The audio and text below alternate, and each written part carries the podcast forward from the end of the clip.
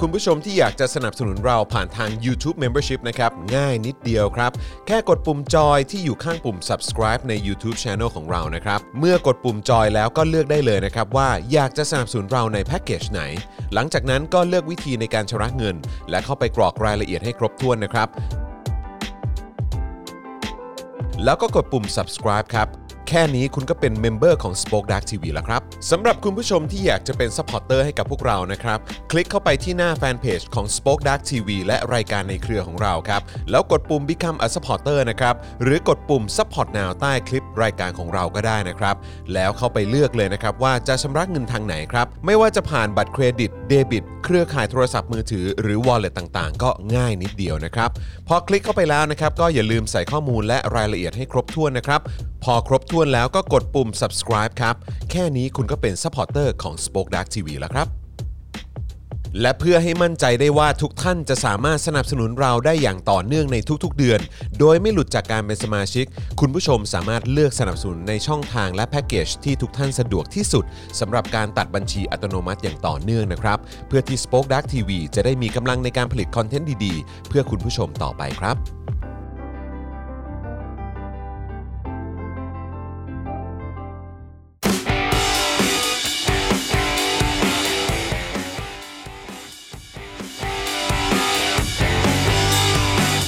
สวัสดีครับ คุณผู้ชมครับ ต้อนรับทุกท่านนะครับ เข้าสู่ Daily Topics Exclusive ของเราในวันนี้นะครับ ประจำวันที่ 7 มีนาคม 2565 นะครับ อยู่กับผมจอมยูนะครับ แล้วก็แน่นอนครับ วันนี้อยู่กับอาจารย์วินัยวงศ์สุรวัตร สวัสดีครับ สวัสดีครับอาจารย์วินัยครับนะฮะ สวัสดีครับทุกคน แม่วันนี้ มีแก้วเจาะขัดตื้นอยู่ในมือแม่ กาแฟอร่อยมากนะครับแก้ว ดูดีมาก แนะนำนะครับ เออนะครับไปช้อปปิ้งกันได้นะครับ โบกัสโต เพิ่งผ่าน 3 เดือน 3 ไป ไม่รู้ว่าได้ช้อปปิ้งแล้วก็ได้ใช้เอ่อเขาเรียกอะไรได้ใช้โค้ดกันหรือเปล่า เออนะครับ นะฮะอ่ะแล้วก็แน่นอนนะครับ ดูแลการไลฟ์แล้วก็ร่วมจัดรายการของเรานะครับ พี่ใหญ่สป็อกดักนะครับ สวัสดีครับ สวัสดีพี่ใหญ่ด้วยนะครับนะฮะอ่ะใครมาแล้วทักทายกันได้นะครับนะฮะสวัสดีคุณธนวัฒน์นะครับ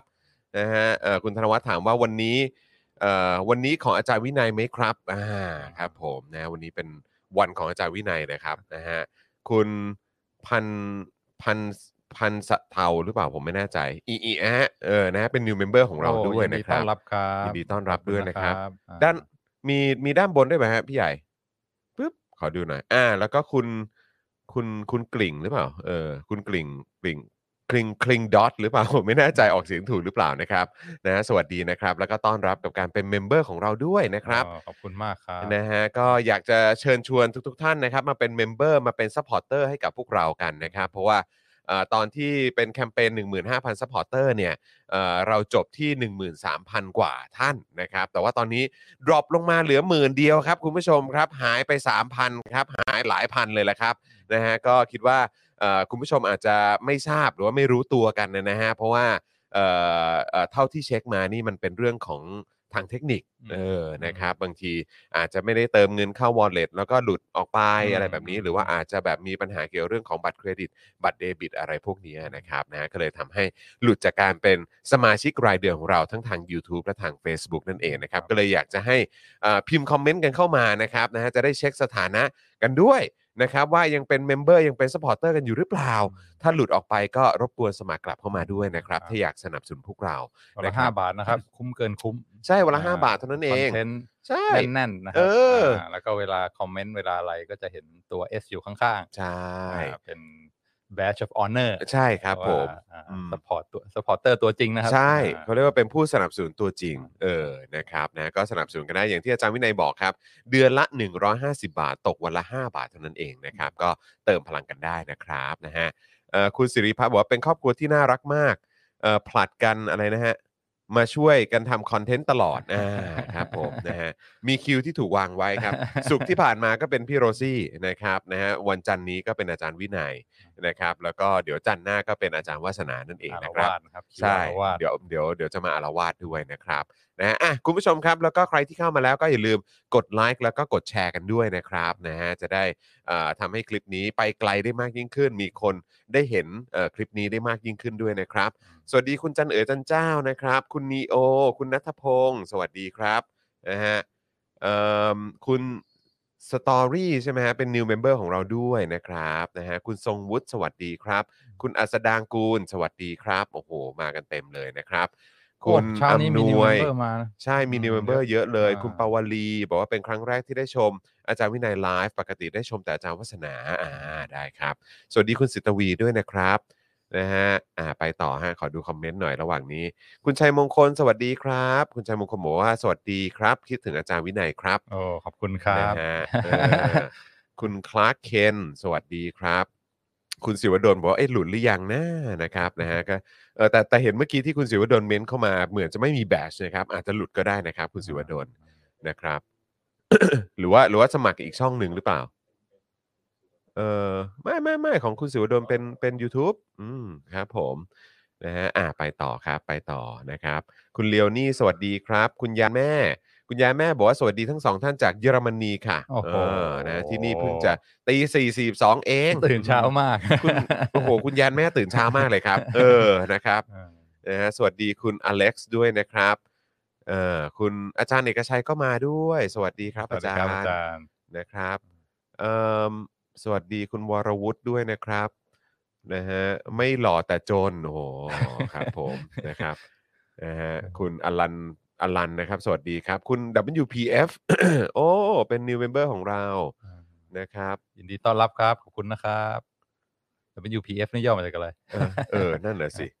นะครับ คุณนิโอบอกว่าต้องบอกว่าเมมเบอร์หายไป 23%ถ้าอยากได้กลับมาเท่าเดิมคือต้องหามา 30%ใช่ไหมฮะ คิดเป็นเปอร์เซ็นต์ปาดเหงื่อเลยครับ อ่า เออ นั่นแหละสิครับ ผมก็ผมก็ตกใจเหมือนกันครับนะฮะมันก็หลุดคือมีคุณผู้ชมหลุดออกไปเยอะเยอะจริง อืม ๆ นะครับ อืม แล้วก็เราก็ลองไปถามถามๆหลาย ๆ ท่านที่ที่ก็มาเล่าให้ฟังมาแชร์ให้ฟัง หรือแม้กระทั่งคนใกล้ตัวที่เรารู้จักกันแล้วเขาเขาก็สมัครเออสนับสนุนเราด้วยเนี่ย ก็บอกบางทีมันมีเรื่องของบัตรเครดิต อืม คิดว่าอาจจะเป็นสแปมหรือเป็นอะไรอย่างนี้หรือเปล่า อืม เขาก็เลยแบบว่าแบบเหมือนเหมือนหยุด อ๋อ แบบเออเขาเรียกว่าอะไรชะลอการ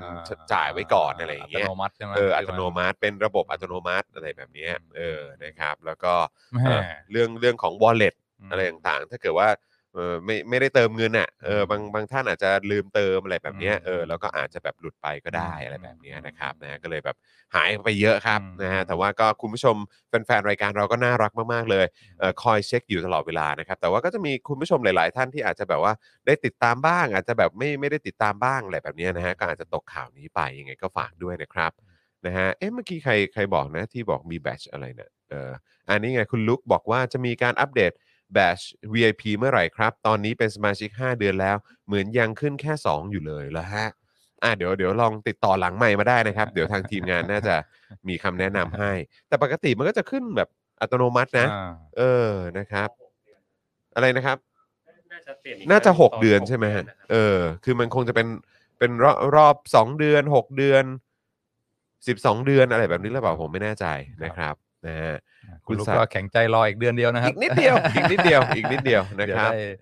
อัพเลเวล เออ ครบหกเดือน อ่ะคุณแก้วมานะครับ คุณแก้วคุณพิพิธบอกว่า สวัสดีค่ะ วันจันทร์ค่ะ วันนี้เรากับแม่โอน 599.99 โอ้ยขอบ ขอบ คุ คุณ ณ ค มา รั ก บ ครับนี่ ขอบ เป็น คุณครับ นี่เป็นแม่ยกตัวจริง อั นะ น ครับ นี้คือคือ พี่ เขาเรียกว่าอะไรเป็นพี่สะพ้ยผมอ่านะครับนะฮะพี่สะพ้ยผมนี่ เอ่อวันนี้เราก็เอ่อเอ่อทำตามคำแนะนำของของ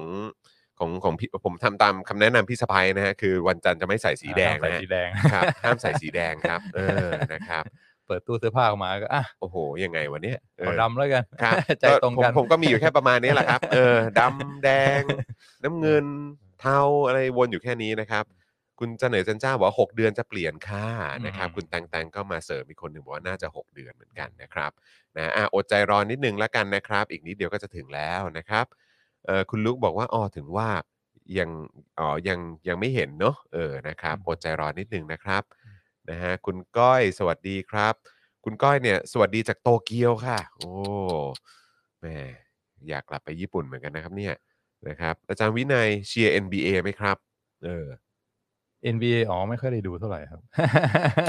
คือ ไม่ค่อยไม่ค่อยชำนาญเท่าไหร่ เมื่อคืนเมื่อคืนเอ่อก็นั่งดูบอลอยู่ อ่า นั่งดูเอ่ออาร์เซนอล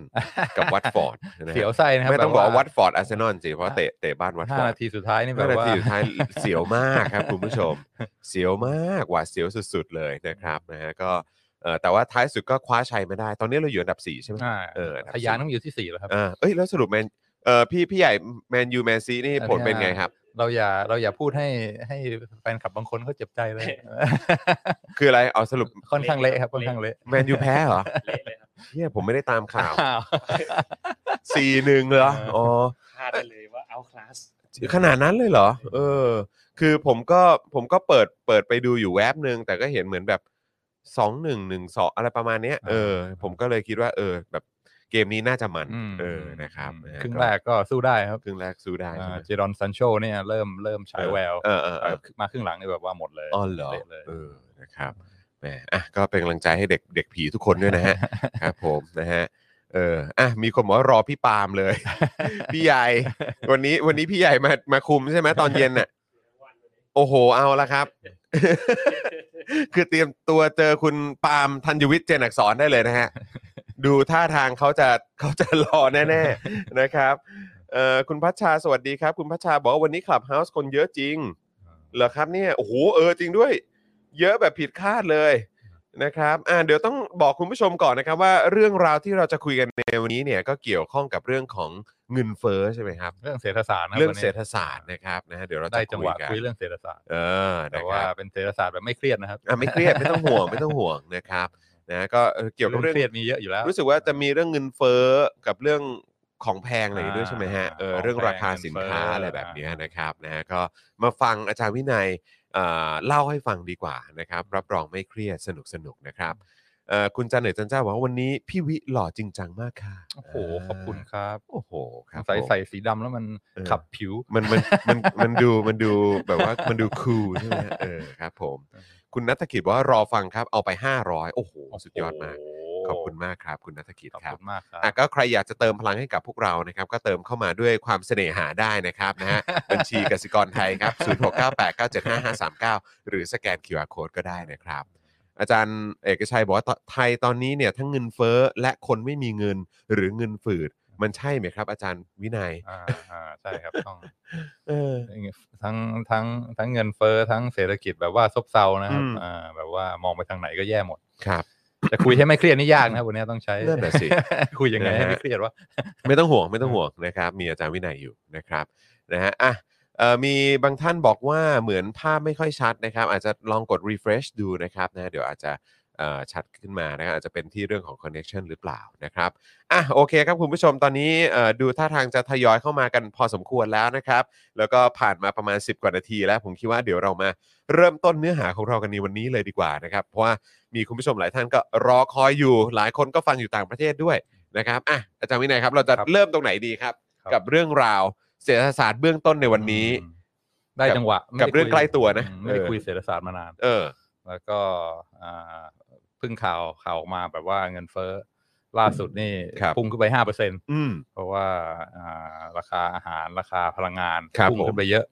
ก็เลยเอะได้จังหวะ อืม นี่ก็พอดีเพิ่งสอบมิดเทอม เออ วิชาเศรษฐศาสตร์ไปก็เล ครั ย บ ว่าไหนๆก็คุยเรื่องเงินเฟ้อหน่อยเอ้ย อ่า เรื่องเศรษฐศาสตร์หน่อยแล้วกัน อ่าโอเคครับผม เผื่อว่าจะอ่ากลับมาอ่าเข้ากับเหตุการณ์ปัจจุบัน อืม อ่า อืม ก็เลยจะชวนคุยชวนจอนคุยเรื่องเศรษฐศาสตร์ ครับผม ก็อืม อ่าไม่เครียดไม่จะจะพยายามไม่อ่าเพราะว่ารู้ว่าพอดแคสต์จอนี้ก็มีเรื่องเครียดๆให้ต้องเผชิญมากมาย ครับผม ทั้งในประเทศแล้วก็ทั้ง ครับ ต่างประเทศ โอ้ย ล ไม่เป็นไร ทั้ง ฮะเราทำให้เป็นเรื่องสนุก า ได้ครับ เองเครียดเยอะเพราะฉะนั้นวันนี้จะพยายาม ครับ คุยไม่ให้เครียดแล้วกัน ครับ อ่า ครับ เศรษฐศาสตร์เบื้องต้นเกี่ยว ครับ กับระบบเศรษฐกิจเกี่ยวกับอ่าเงินเฟ้อเงินฝืดอะไรพวกเนี้ย อืม แล้วก็สุดท้ายก็อาจจะเอามาเอามาใช้เครื่องมือพวกนี้มาลองวิเคราะห์ดูว่า ตอนนี้เมืองไทยกำลังเป็นยังไงอ่าเศรษฐกิจโลกกำลังเป็นยังไง แล้วก็แนวโน้มมันจะไปทางไหน อืมครับผม ก็อืมก็พยายามคุยแบบอ่าพื้นฐานเบื้องต้น ครับ เกี่ยวกับคอนเซปที่เขาเรียกว่าอ่า basic principle ครับ อ่าในการพยายามเข้าใจอ่าระบบการเงินระบบเศรษฐกิจระดับ ครับ มหาภาค macro econo- อ่า economy ครับ อ่ มหา ซึ่ง ภาคนี่ก็แบบขนาดใหญ่เนอะ อ่า เออครับ มหา ผม ภาคถ้าจุลภาคนี่คือจะศึกษาแบบพฤติกรรมของบุคคลของผู้ซื้อผู้ขายใน อืม ตลาดอะไร ครั เงี้ บ ย ครับ แต่ถ้ามหาภาคนี่จะเป็นระบบเศรษฐกิจระดับประเทศ อืม อ่า ครั ดู บ พ ผ วก ม GDP ครับ อัตราการว่างงานเงินเฟ้ออะไรพวกเนี้ย ครับ เพราะฉะนั้นวันนี้จะคุยอ่าแนวมหาภาคนิดหน่อย อืมอืม อ่าซึ่ง แน่นอนพอคุยเรื่องมหาภาคเนี่ย พอคุยไปสักพักยกตัวอย่าง พยายามจะอธิบายอะไรบางอย่างเนี่ย มันก็เอ่อสัญชาตญาณของเราเบื้องต้นมันก็จะขึ้นมาก่อนว่าเออเฮ้ยอันนี้มันอาจจะไม่ค่อยสมจริงเท่าไหร่นะ อืม อ่าเพราะว่าใช่ไหมอ่าเวลาจะพูดอะไรเบสิกเนี่ยบางทีมันก็อาจจะไม่สอดคล้องกับประสบการณ์ หรืออะไรที่เราได้ยินได้ฟังในข่าวอะไรอย่างเงี้ย ครับ เพราะฉะนั้นก็อย่างแรกก็คือขอให้จอห์น อ่าอดทนนิดนึง ครับ อย่างน้อยสักอ่า ครึ่งชั่วโมงแรกเนี่ย ครับ ถ้าเกิด ผม มันยังรู้สึกว่ามันไม่ค่อยสมจริงสมจังเท่าไหร่ เออ เนี่ย เออ ก็ก็พยายาม อดใจไว้ก่อน ดใจไว้ก่อนเออใจเย็นๆไว้ก่อนตอนแรกอ่าแล้วก็ ครับผม อ่าโดยเฉพาะอ่าเวลาเราอ่านพวกข่าวเศรษฐกิจในประเทศเนี่ยมันก็ อื จะ ม มีปัญหาเกี่ยวกับเรื่องอ่าการกระจายรายได้ เรื่องความเหลื่อมล้ำเรื่องความไม่ยุติธรรมในสังคมเรื่องอะไรพวกเนี้ยซึ่ง ครับ แน่นอนเป็นปัญหาใหญ่ อืม แล้วก็เราทุกคนก็ควรจะตระหนักรู้เรื่องนี้ อืม อ่าแต่ว่าอ่าเวลาเริ่มพูดพื้นฐานก่อนเนี่ยอ่าอยากจะขอให้อ่าอ่าอินกับกับอ่าเรื่องเล่าสตอรี่ที่กำลังจะเล่า อืม ที่มัน อืม อาจจะ อืม ยังไม่ยังไม่สมจริงสมจังร้อยเปอร์เซ็นเท่าไหร่ ครับ แล้วก็พอผ่านไปสักสี่สิบนาทีสักอ่าสิบเอ็ดครึ่งเนี่ย ถ้าเกิดถึงเวลาอยากจะเออย้อนกลับมาคุยอ้าวแล้วเรื่องความ ไม่ยุติธรรม อืม เรื่องการเอารัดเอาเปรียบ อือฮึ เรื่องความเหลื่อมล้ำการกระจายรายได้ไม่เป็นธรรมเนี่ย อืม มันอยู่ตรงไหน ครับ อ่ามัน ครับ มันมันเราต้องเอามาพูดหรือเปล่าโอเค ถึง ครับ ถึงเวลานั้นเดี๋ยวเราค่อยมาว่ากัน อ่ะโอเค แต่ว่าครึ่งชั่วโมงแรกเนี่ยเอา ครับ เอาเอา อือฮึ คุยสนุกสนุก เออเออเออ ตามที่ที่อ่าที่จะจะเล่าก่อนแล้วกัน ครับผม โอเค โห ครับ นี่นี่มีถึงขั้นว่า ต้อง ต้องเตรียมไว้ก่อนเลยนะครับ ต้องเตรียมไว้ก่อนเลยนะครับบอกว่าใจเย็นนะอย่าเพิ่งอย่าเพิ่งทักนะ เหมือนว่าต้องมีอะไรตามมาแน่เลยคุณผู้ชม ไม่ไม่เพราะว่า ใช่ไหมเวลาคุยเศรษฐศาสตร์เนี่ยคนเราก็บางทีมันก็มีความคาดหวัง ครับ ว่ามันจะสอดคล้องตรงกับอะไรที่เราอ่าเห็นในข่าวฟังใน อืม สื่อ อืม แล้วก็บางครั้งพอฟังครั้งแรกเฮ้ยมันมันไม่ใช่นี่หว่ามันไม่สมจริงเลย เออเออเออ แล้วก็ไอ้เรื่องความไม่ยุติธรรมไอ้เรื่องหนึ่งเปอร์เซ็นเอาเปรียบเก้าสิบเก้าเปอร์เซ็นไอ้เรื่องเอ่อคนรวยคนจนขูดรีดอะไรมันอยู่ตรงไหนทำไมนิทานของคุณมันถึงไม่ไม่สมจริงสมจังเอาซะเลย อืมอืม อ่า อืม ซึ่งถ้าตั้งแต่แรกเนี่ยยังเล่าไปได้ยังไม่ถึงครึ่งเรื่องก็โดนโดน อืม อ่าถามตรงนี้แล้วในอืยม บางทีมันมันมันไปต่อลำบาก อ่าอ่า เพราะฉะนั้น โอเค ก็ต้องมีความใจเย็นนิดนึง อ่ะโอเค ว่าอ่าเดี๋ยวเดี๋ยวพอจบเรื่องแล้วเดี๋ยวเราค่อยมาว่ากัน ครับผม เรื่องที่ที่เราอาจจะสนใจเป็นพิเศษ ได้ครับเอ่อคุณผู้ชมก็เหมือนกันนะครับนะฮะก็คือผมผมเหมือนเป็นตัวแทนคุณผู้ชมนะ เออนะครับซึ่งถ้าเกิดคุณผู้ชมมีแบบว่าเอ่อพอผ่านพอผ่านเลยเลยตรงมาร์กที่อาจารย์วินัยบอกแล้วเนี่ย อ่า แล้วมี เกิดขึ้นนะครับ แล้ว อ่า แล้วมีแล้วมีข้อสงสัยหรือว่าจุดเอ๊ะอะไรก็ตามเนี่ยคุณผู้ชมช่วยถามกันเข้ามาได้นะ เออ นะครับ นี่คือข้อดีของการเป็นไลฟ์นี่แหละนะครับนะ เพราะฉะนั้นคุณผู้ชมเตรียมตัวได้เลยนะ ฟังกันไปปุ๊บ แล้วพอถึงจุดที่อาจารย์วินัยบอกว่าอ่ะโอเค ครับ เออเราก็ย้อนกลับมาตรงตรงจุด ครับ ที่ที่พวกเรา ครับ แบบว่าเอะกันได้ ครับ เออ ครับผม ผมก็พร้อมโดนเบรกครับ ขับรถอยู่โดนเบรกครับปึ๊ก เดิมเบรกชะงัก นี่คุณเอสบอกว่าดักทางไว้ก่อนเลยนะ เนี่ย เออ ครับ ผม ดักไว้ก่อนเลยครับ พาะรู้ว่า เออ เวลาพูดเรื่องพวกนี้นี่มักจะ ครับ ไม่ว่าจะในห้องเรียนหรือว่า เออ ในอะไรแบบไหนก็มักจะ แน่นอน โดเบรก แน่นอน แน่นอน ครับ โอเค เริ่มเริ่มเล่าเรื่องแล้วกัน อืม จะพยายามเล่าให้มันอ่าเริ่มจากการไม่เครียดก่อน ครับ อันนี้ ผม ก็เป็นเรียกว่าเป็นกรณีศึกษาเป็นนิทานเรื่องโปรดเรื่องหนึ่งของอ่านักเศรษฐศาสตร์รางวัลโนเบล ชื่อพอลครุกแมน ครับ ที่เป็นนักเขียนคอลัมน์นิวยอร์กไทม์แล้วก็ ครับ ดังมากเรื่อง อืม เศรษฐกิจระหว่างประเทศ เป็นอ่าคนอ่านักเศรษฐศาสตร์ชื่อดังค่อนข้างจะเอียงๆไปทางด้านเดโมแครต อืม อ่าทางเป็นเป็นฝั่งโจไบเดนมากกว่า ครับ ฝั่ ผ ง ม ริพับลิกัน อันนี้จะบอกว่านิทานก็ได้แต่ความจริงเป็นเรื่องจริง อือฮึ อ่าเป็นเขาเรียกว่าอุปมาอุปไมยเกี่ยวกับระบบเศรษฐกิจว่าปัญหาของระบบเศรษฐกิจระดับประเทศเนี่ยมันมันเกิดขึ้นได้อย่างไร ครับ อ่าแล้วมันเกี่ยวกับเงินเฟ้อเงินฝืดยังไงเนี่ย อืม นี่เป็นนิทานที่พอลครุกแมนชอบมาก อืม เป็นเรื่องจริงที่เกิดขึ้นในอ่าอ่าทศวรรษพันเก้าร้อยเจ็ดสิบก็ห้าสิบปีมาแล้ว ครับ อ่าอันนี้เกิดขึ้นในวอชิงตันดีซีคือเมืองหลวงของประเทศสหรัฐอเมริกาอ่าช่วงนั้นก็อ่ามีพวกอ่าข้าราชการที่ทำงานให้ให้ให้รัฐบาลกลางที่ทำงานอยู่บนแคปิตอลฮิลนะครับ อ่าอ่ารัฐสภาของ ของสหรัฐอเมริกา อ่า พวกนี้เขาก็อ่าอยู่กันเป็นกลุ่มใหญ่ใช่ไหมก็ professional แต่งงานมีครอบครัวอยู่กันในอ่าย่านวอชิงตันดีซีแล้วสำหรับคนอเมริกันเนี่ยอ่าส่วนใหญ่เขาไม่ค่อยอ่ามีจ้างพี่เลี้ยงมีจ้างแม่บ้านมาดูแล อืม ลูกที่บ้านอะไร ครับ นะ ผม ส่วนใหญ่ก็ต้องอ่าดูแลกันเอง อืม กลางวันก็ส่งลูกไปเดย์แคร์พอตกเย็นก็ต้องมาดูแลเลี้ยงลูกเอง คราวนี้พวกอ่าข้าราชการพวกนี้เนี่ย พอถึงเวลากลับมาบ้านต้องดูแลลูกอะไรเงี้ยพวกลูกอ่าที่มีลูกยังยังอายุน้อยอยู่ ก็เกิดความลำบากก็คือว่าแหมอ่าแต่งงานกันก็อยากจะมีเวลาโรแมนติกด้วยกันสองคนซะหน่อย อืม ไปเที่ยวไปดูหนังอยู่ด้วยกันสองคนแต่พอมีลูกที่ต้องอยู่ดูแลมันไปไม่ได้ อืม อ่าเพราะฉะนั้นวิธีแก้ปัญหาสไตล์ของอเมริกันคืออะไร อยากจะออกไปเที่ยวกันสองคน แต่ว่ามีลูกที่ไม่อยากจะพาไปด้วยเนี่ย อือฮึอ๋อก็เอ่อจ้างพี่เลี้ยงไง อ่าต้องมี อ่า เบบี้ซิ t เตอร์ อ่า baby sitter อันนี้ เออ คือ ครับผม อ่าวัฒนธรรม แบบอเมริกันเลยเบบี้ซิ t เตอร์ ครับ ก็อ่าพวกข้าราชการพวกนี้ก็เอ้ยหาบางทีเอาพวกนักเรียนเอาพวกนักศึกษามหาลัยมาเป็นเบบี้ซิ t เตอร์เนี่ยบางทีมันไว้ใจอาจจะความรับผิดชอบยังไม่เต็มที่เพราะฉะนั้นก็อยากจะให้พวกเพื่อนๆเนี่ยผลัดกัน อืม มาอ่ามาเป็นเบบี้ซิ t เตอร์ อืม ก็แลกกันวันนี้คุณมาดูแลลูกฉันวันคราวต่อไปฉันมาดูแลลูกคุณอะไรอย่าง อื เงี้ย ม พ่อแม่จะได้มีโอกาสผลัดกันออกไปโรแมนติกกันบ้างตาม อืม สไตล์ใช่ไหม อืม อ่า อืม ก็เลยคิดระบบขึ้นมา อันนี้เป็นเขาเรียกว่าระบบสหกรณ์เบบี้ซิเตอร์ โอ้ ของ Capital Hill ครับ อ่าอ่าอ่าระบบนี้ก็คืออ้าวเราก็เราก็มีพ่อแม่หลายครอบครัวใช่ไหมอ่าจำนวนมาก เพราะฉะนั้นก็คิดระบบขึ้นมา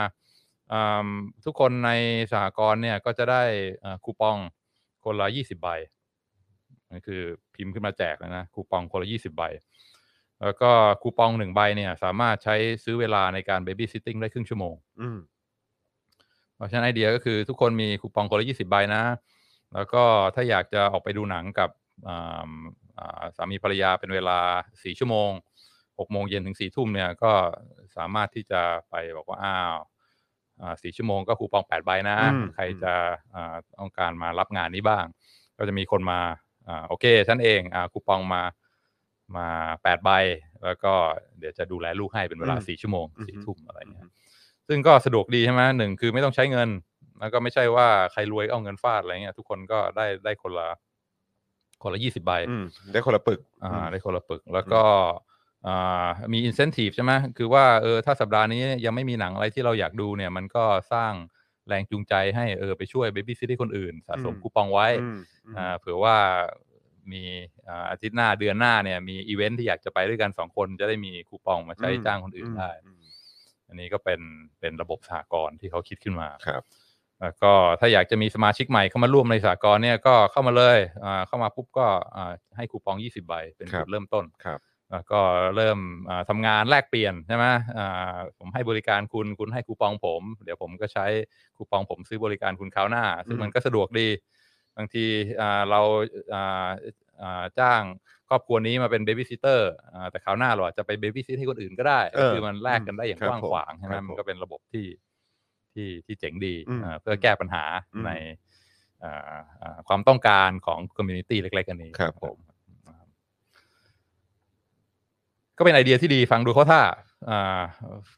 คนก็เซตอัพปริ้นคูปองแจกเรียบร้อยปรากฏว่า แม่งไม่เวิร์กว่ะ อ้าวทำไมอ่ะ อืมไม่เวิร์กเพราะว่าพอทุกคนได้คูปองคนละยี่สิบใบแล้วเนี่ย ก็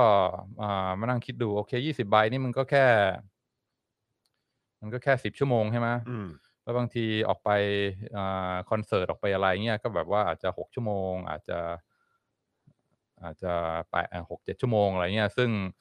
ถ้าเกิดเหลือคูปองอยู่แค่สามใบ แล้วก็เดือนหน้าเกิดมีอิมเมอร์เจนซีอะไรขึ้นมาที่ต้องใช้คูปองเนี่ยมันเหลือแค่สามใบมันก็ลำบากใช่ไหม อืม เพราะฉะนั้นทุกคนก็คิดเหมือนกันก่อนโอเค ตอนนี้เรามีคนละยี่สิบใบนะเท่ากับ อืม สิบชั่วโมง แต่ว่าแรก ๆ เนี่ยขอให้เราเริ่มเริ่มไปเบบี้ซิที่คนอื่นก่อน อ่า เป็นการสะสมให้มันมี อ่าอ่า มีมีมีทุนเพิ่มขึ้นมาแล้วเดี๋ยควรับ ค่อยเดี๋ยวค่อย เออ ออกไปดูหนังเดี๋ยวค่อย อืม อะไร อืม อ่าใช้ใช้คูปองก่อนปัญหาคือทุกคนแม่งคิดอย่างนี้หมดอ่า เออ คือทุกคนแบบ จะใช้ ว่า ว่ารู้ทันกันหมดหรือเปล่า อ่า ได้หรือเปล่า คือ ก็ไม่ คือ รู้ คิดเหมือนกันไง เออเออ ว่า เออ เฮ้ยสิบชั่วโมงยี่สิบใบสิบชั่วโมงนี่มัน มันน้อยนะ มันน้อย เออ เผื่อมันมันยังไม่อุ่นใจ อืมอืม เผื่อมี emergency อะไรขึ้นมา ทุกคนก็เลยแบบอาสาบอกว่าขอ baby sit หน่อยขอ baby sit หน่อยอาแต่ว่าไม่มีคนจ้าง อืมอืม อ่าก็เลยอ่าสหกรณ์ก็เลยแบบซบเซาใช่ไหม อืม แทนที่พ่อแม่จะได้เออแลกเปลี่ยนอ่าบริการ baby sitting กันได้ออกไปเที่ยวดูหนัง มีความโรแมนติกอะไรกระชุ่มกระชวยในชีวิตปรากฏไม่มีเลย อืม เพราะว่าทุกคนแม่งนั่งรอเมื่อไหร่จะมีคนมาจ้างเรา เอ สัก อ ที เออ อ่า เออ ก็คืออ่าเกิดความเกิดเศรษฐกิจ อันนี้คือถ้าเรียกไอ สากรณ์นี้ว่าเป็นระบบเศรษฐกิจเล็ก ๆ อันหนึ่ง อือฮึ ของ Capital Hill ก็เรียกว่าเศรษฐกิจซบเซา อืม เพราะว่าไม่มีใครผลิตไม่มีใครบริโภค ครับ อ่าทุกคนก็นั่งจม นิ่ง า อรอกันอย่างเดียว อยู่ที่บ้าน เออครับ แล้วก็ ผม มีทุกคนก็มีลูก อืม ทุกคนก็อยากจะออกไปดูหนัง อืม อยากจะออกไปโรแมนติกกับแฟน แต่เพียงแต่ว่าคนไม่กล้าไง อืม ต่างคนต่างรอว่าเมื่อไหร่จะมีคนมาจ้างฉันสักที อืม มันก็เลยอ่าซบเซา อืม อ่าแล้วก็อ่าไม่มีความแบบว่าเศรษฐกิจมันแบบมันมันซบเซาคนไม่ใช้จ่ายกั อืมอืม อันนี้ก็เป็นเป็นเขาเรียกว่าอุปมาอุปไมย อืม ของการอ่าปัญหาเศรษฐกิจอย่างหนึ่งในระบ ครับ บ มหาภาค ครับครับ คืออาทรัพยากรก็มีอ่าแต่ว่าคนแม่งไม่ไม่ลุกขึ้นมาอ่าแลกเปลี่ยนใช้จ่ายกัน อืม เพราะว่าต่างคนต่างตัว อืม รอว่าเฮ้ยเดี๋ยวเก็บเงินได้เดี๋ยวค่อยใช้ อืม แต่ว่าถ้าเกิดไม่มีการใช้ใช้แลกเปลี่ยนกันเนี่ยมันก็เก็บเงินไม่ได้ อืม มันก็เป็นปัญหางูกินหางอยู่แค่นี้ ครับ ใช่ไหม ผม อืมก็เลยแบบว่าเซ็ง อืม อ่าอุตสาห์คิดระบบขึ้นมาแม่งใช้ไม่ได้เลย เออเออเออเออ อ่า อือฮึ แล้วทำยังไงวะมันถึงจะเอ่อทำให้เกิดความเฟื่องฟูในระบบเศรษฐกิจนี้ขึ้นมาได้ ให้เงินมันหมุนหน่อยทำไงเงินเงินมันถึงจะหมุนวะ อืม ก็ตอนแรกก็ พวกนักกฎหมาย โอ้ยมันต้องแก้ไขด้วยกฎหมายเว้ย อืม ก็ อันนี้ คือันออันี้อันนี้คือหมายถึงในคอมมูนิตี้เนี่ยแหละฮะ ใช่ จริงเหรอ อ๋อแล้วก็คือก็คงมีแบบอารมณ์เป็นข้าราชการที่เป็นสายกฎหมาย อะไรก็ มาแนะนำว่าต้องแก้ด้วยกฎหมาย เออต้องออกกฎหมายใหม่ อ๋อต้องออกกฎหมายเล ออก ย กฎใหม่ ออกกฎใหม่ของสหกรณ์นี้ ว่า อืม อ่าทุกครอบครัวเนี่ย ถ้า อื จะ ม เป็นสมาชิกสหกรณ์ต้องออกไปดูหนัง อย่างน้อยหกเดือนค รั้ง คือเหมือนเหมือนอารมณ์ว่าต้องคือคือเขาฟิกว่าเป็นดูหนังมาหรือว่าต้องออกไปต้องออกไปมี อ่ามี มีแบบ กิ กิจ จ ก ก ร ร ร ร ม ม ร่วม อ่า กันอะไรอย่างเงี้ย ไม่ไม่คือออกไปเพื่อจะได้จ้าง ใช่ นน ใช่ ม ก็คือหมายความว่าคือตัวพ่อแม่เนี่ยก็ต้องไปมีกิจกรรมข้างนอกอย่างน้อยเดือนหนึ่งเออหกเดือนต้องมีครั้งหนึ่ง าา โอ้โห นี่เป็นเป็นกฎข้อบังคับ ครับผมแหมจะสามเดือนก็ไม่ได้ เนอะต้องอย่างน้อยหกหกเดือนเนาะเออฮะ พวกนักกฎหมายก็เฮ้ยต้อง ครับผ ก ม ฎหมายต้องให้มันอย่า คิดแบบ อ นักกฎหมายจ นแ ริงๆเออครับ เอ่อออกกฎมาเลยต้องบังคับให้คนออกไปออกไปเดทกันบ้าง ไม่งั้น เออ เดี๋ยวแม่งไม่ยอมใช้คูปองกัน เออเออ ก็ไม่ค่อยเวิร์กเท่าไหร่ อืม หกเดือนครั้งมันก็น้อยใช่ไหมแล้วก็ อืม คนก็ ใช่ แบบว่า โอเคก็ออกไปหกเดือนครั้งตามมินิมัมที่กฎหมายกำหนดก็ได้ว่า เออเออ แต่ว่าเศรษฐกิจมันก็เฟื่องฟูไม่ ครับ เกิดการ ไม่เกิดการแลกเปลี่ยนซื้อขาย อืม มันก็ซบเซาเหมือนเดิม อืม นักกฎหมายก็แบบว่าจ่อยไป เออเอออืม อ่าฮีโร่ก็มาแล้ว ฮีโร่มาแล้ว เออ ฮีโร่คือ อยากรู้จังว่าเป็นสายไหน เป็นหมอเปล่า เอ้ย แพทย์ปะแพทย์ปะ อันนี้เรื่องอะไรเนี่ย อะไร อันนี้คุยเรื่องเศรษฐศาสตร์ใช่ไหมฮีโร่ก็ต้องเป็น ก็ต้องเป็นนักเศรษฐศาสต อ่า ร์ นักเศรษฐศาสต กู ร์ ว่า ละแหม อ่า ก็นึกว่าเรื่องนี้มันแบบว่า เออแบบว่า นักนักเศรษฐศาสตร์หยิบมาเป็นแค่เขาเรียกว่าข้อสังเกตหรือว่าเออเป็นเรื่องเล่าเฉยๆไม่นึกว่าจะมีจะมีพระเอกเป็นนักเศรษฐศาสตร์ด้วย เออ พวกเอ่อข้าราชการก็ ครับ มี ผม นักเศรษฐศาสตร์ด้วย อ่า นักเศรษฐศาสตร์ก็บอกมา อ่า เดี๋ยวแก้ให้ทำไง เอาละครับ อันเนี้ยเขาเรียกว่าปัญหาเงินฝืด อ่าครับผม เงินนี่ก็คือคูปองใช่ไหม อืม ที่ใช้แลกเปลี่ยน อืม เอ่อซื้อขายบริการกันเนี่ยมัน มันฝืดเครื่อง อืม เงินมันน้อยไป อืม เพราะฉะนั้นวิธีแก้ปัญหา ง่ายนิดเดียว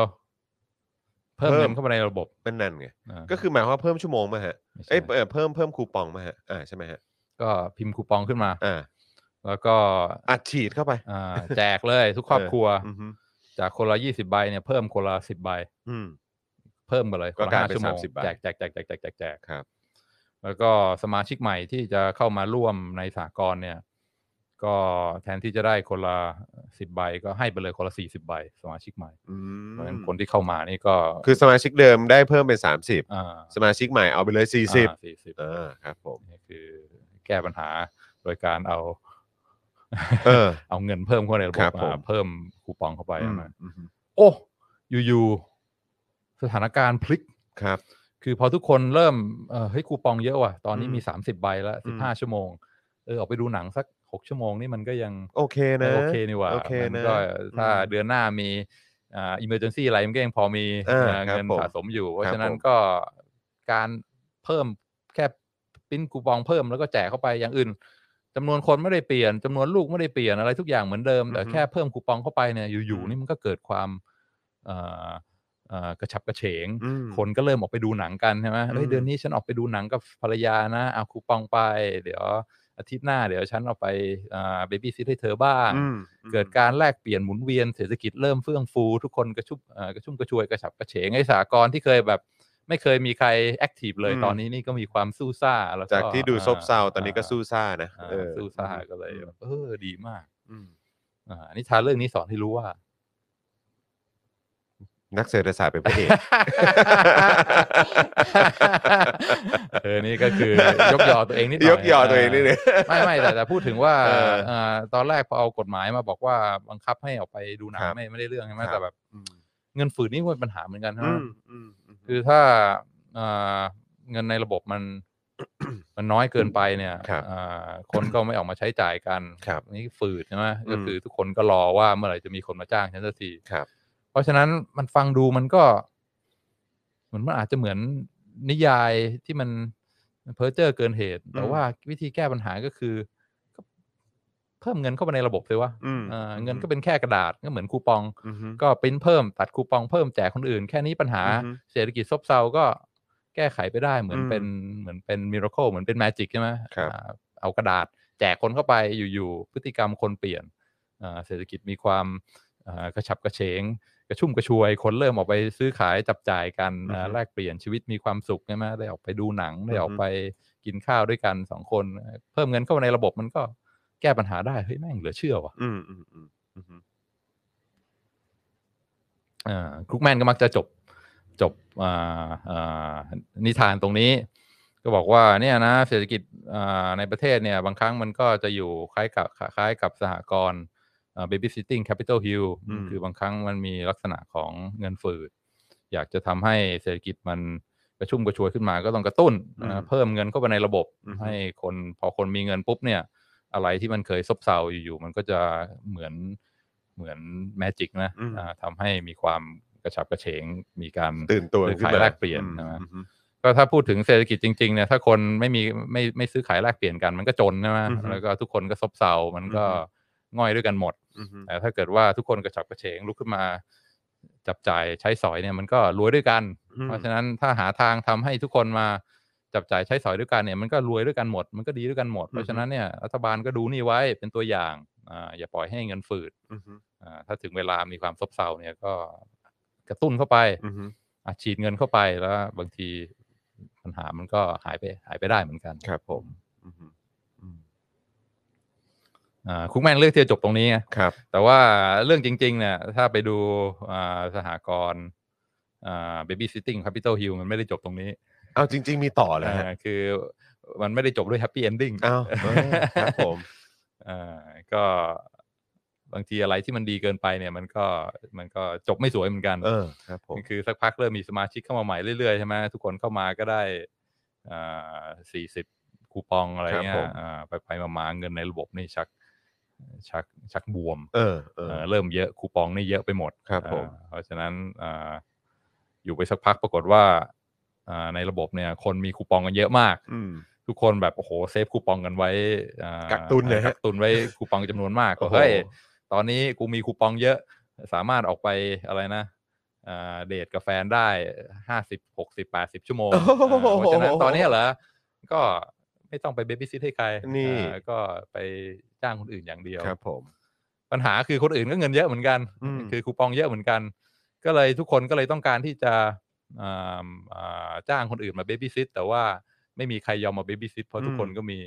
อ่ามีคูปองเยอะเหมือนกันหมด ครับผม อ่าเศรษฐกิจก็เลยย้อนกลับไปซบเซาเหมือนเดิม อืม ไม่มีใคร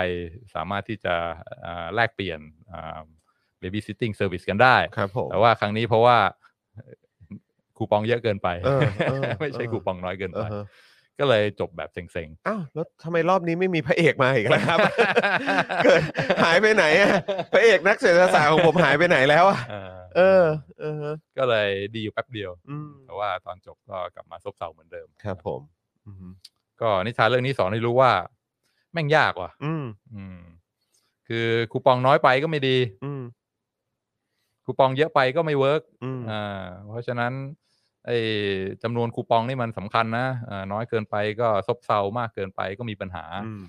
อ่าแล้วนี่แค่พูดถึงแค่ซื้อขายแลกเปลี่ยนกันอย่างเดียวนะครับ คืออ่าบริการ บิบิซิตติ้งคิดถึงระบบเศรษฐเศรษฐเศรษฐกิจในประเทศจริง ๆ เนี่ย อือฮึ อ่าคิดว่าคูปองเป็นเงิน แต่ว่าโอ้โหมันซื้อขายแลกเปลี่ยนกันเป็นไม่รู้กี่กี่หมื่นกี่แสนอย่างใช่ไหม อือฮึ สินค้าและบริการในระบบเศรษฐกิจเนี่ยแล้วก็ถ้าคิดว่าคูปองเหมือนเงินอ่าก็ก็คล้ายกันว่าเฮ้ยเงินปริมาณในในระบบเศรษฐกิจมันต้องมีประมาณเท่าไหร่มันถึงจะอาพอดี อือฮึ ถ้าน้อยไปมันก็ฝืดเคือง อือฮึ ถ้ามากเกินไปมันก็มันก็เกิดปัญหาเหมือนกัน ครับ เพราะฉะนั้นเป็นเรื่องยากนะ อืม ในการที่จะบริหารจัดการให้ให้คูปองในระบบเนี่ยมันอยู่ในระดับที่มันอ่าอ่าพอดีอ่ามีความคึกคักอ่าแต่ในเวลาเดียวกันก็ไม่ใช่เยอะเกินไป ครั จ บ นไม่มี ผม ใครอยากจะอ่าลุกขึ้นมาอ่าอ่าทำงาน อืม อ่าอ่าก็คือก็เป็น มีน้อยก็ไม่กล้าใช้เนอะพอ อ่ามี มีเยอะก็แบบก็เหมือนกัน อ่าก็มีปัญหาเหมือน เอ กั อ ก็รู้สึกว่าไม่ได้มีความจำเป็นแต่ อืม ต้องจะต้องทำอะไร อืมมากไปน้อยไปก็ก็มีปัญหาทั้ง อืมนั้นมันเป็นเป็นเป็นเรื่องยาก อือฮึ อ่าแค่ดูในสากลเนี่ยก็เห็นแล้วว่ามันเป็นเรื่องที่ที่ซับซ้อนละเอียดอ่อน อือฮึอือฮึ แต่มีความไม่สมจริงอยู่อย่างหนึ่ง ครับ อ่าในในนิทานเรื่องนี้เนี่ย คืออ่าราคามันไม่เปลี่ยน อืม ราคาในที่นี้เนี่ยมันคือราคาค่าบริการ baby sitting ใช่ไหม คูปองเนี่ย อ่า อืม อ่าคือคูปองหนึ่งใบเนี่ย สามารถซื้อเบบี้ซิตติ้งได้ได้ครึ่งชั่วโมง ครับ อืมแล้วก็มันก็ฟิกอยู่อย่างนั้น เพราะว่านั่นคือกฎที่สากลสร้างขึ้นมา อืม แต่ในโลกแห่งความเป็นจริงเนี่ยอ่าราคาสินค้าบริการเนี่ยมันมันขึ้นขึ้นลงลงได้ใช่ไหม อือฮึ อืมเพราะฉะนั้นถ้าเราจะบอกว่าเฮ้ย ถ้าเกิดเงินฝืดขึ้นมาเนี่ยอ่าอย่างตอนแรกเนี่ยใช่ไหมบอกว่า ไม่มีใครอยากจะอยากจะใช้เงินเนี่ย มันก็ถ้าเราอนุญาตให้ราคามันเปลี่ยนได้เนี่ย มันก็เศรษฐกิจมันก็อาจจะจัดการตัวเองได้ อืม อย่างเช่นว่าอ่าผมเนี่ยอยากจะได้คูปองมากเลยอ่าเพราะฉะนั้นพร้อมที่จะอ่าไปเบบี้ซิทให้คุณอ่าอ่าอ่าสองชั่วโมง อืม สองชั่วโมงในยธรรมดาต้องคูปองสี่ใบใช่ไหม ใช่ครับ ขอแค่คูปองสองใบพอ อืม อันนี้คือเหมือนว่าลดราคาค่าบริการใช่ อ๋อ ไหม อ อ่า อืม จากที่ แทนที่ต้องจ่าย อ่า สี่ใบ ใบจ่ายแค่สองใบ เพราะผมเนี่ยอยากจะได้คูปองมาก ต้อง เออ การจะสับสับอ่าสนับเอ่อเอ่อเก็บทุนไว้หน่อย อืมฮึ เพราะฉะนั้นอ่าอ่าสองชั่วโมงสองใบพอ อืม อันนี้ก็เหมือนว่าราคาอ่าสินค้าบริการลดลง อืมฮึ จากที่เคยอ่าต้องใช้คูปองสี่ใบเหลือแค่สองใบราคาถูกลง ถ้าเกิดผมไม่บอกว่าโอเคอ่าสองชั่วโมงสองใบพอ คราวนี้คนอื่นที่เขาอ่าอ่ามีลูกอยู่เขาเฮ้ยอันนี้มันก็กูดดีลนี่หว่า อืมอืม เพราะฉะนั้นโอเคโอเคอ่ะเอาไปสองใบ เดี๋ยวคืนนี้เอาไปดูหนังซะหน่อย อือฮึ หนังสั้น ๆ อืม เรื่องสักอ่าหนังสักชั่วโมงครึ่งโอเค อือฮึ เพราะฉะนั้นถ้าเกิดเราอนุญาตให้ราคามันสามารถอ่าขึ้นขึ้นลงลงได้เนี่ย บางทีไอ้ปัญหาอ่าเงินฝืดปัญหาเศรษฐกิจซบเซาที่มันเกิดขึ้นเนี่ย มันก็สามารถที่จะแก้ตัวเองได้ใช่ไหม อืม คือไม่ได้จำเป็นว่า พอมีคนละยี่สิบใบแล้วก็หยุดชะงัก ไม่มีใครยอมซื้อขาย ก็ให้คนเขาเจรจาต่อรองกันใช่ไหมอ่าลดราคาค่าบริการลงมา มันก็สามารถแก้ปัญหา แล้วก็เศรษฐกิจมันก็ไปของมันเองได้ อืมอืม อืมอืมมันก็ฟังดูเออมันก็สมจริงนะ อืม ใช่ไหมคือราคามันต้องเปลี่ยนได้ใช่ไหมอ่าในเวลาเดียวกันถ้าสมมติว่าคูปองเยอะเกินไปใช่ไหมตอนนี้แบบเอ่อทุกคนมีโอ้โหคูปองกันเยอะมากเนี่ยแล้วก็บอกว่าตอนนี้ก็เลยไม่มีใครยอมออกมาเบบี้ซิทถ้าเราอนุญาตให้ราคามันเปลี่ยนได้เนี่ย มันก็สามารถแก้ปัญหามันได้เหมือนกันใช่ไหมอย่างเช่นว่า อ่าโอเค อยากจะออกไปดูหนังสองชั่วโมงเนี่ยอ่าตามกฎเนี่ยมันคูปองสี่ใบ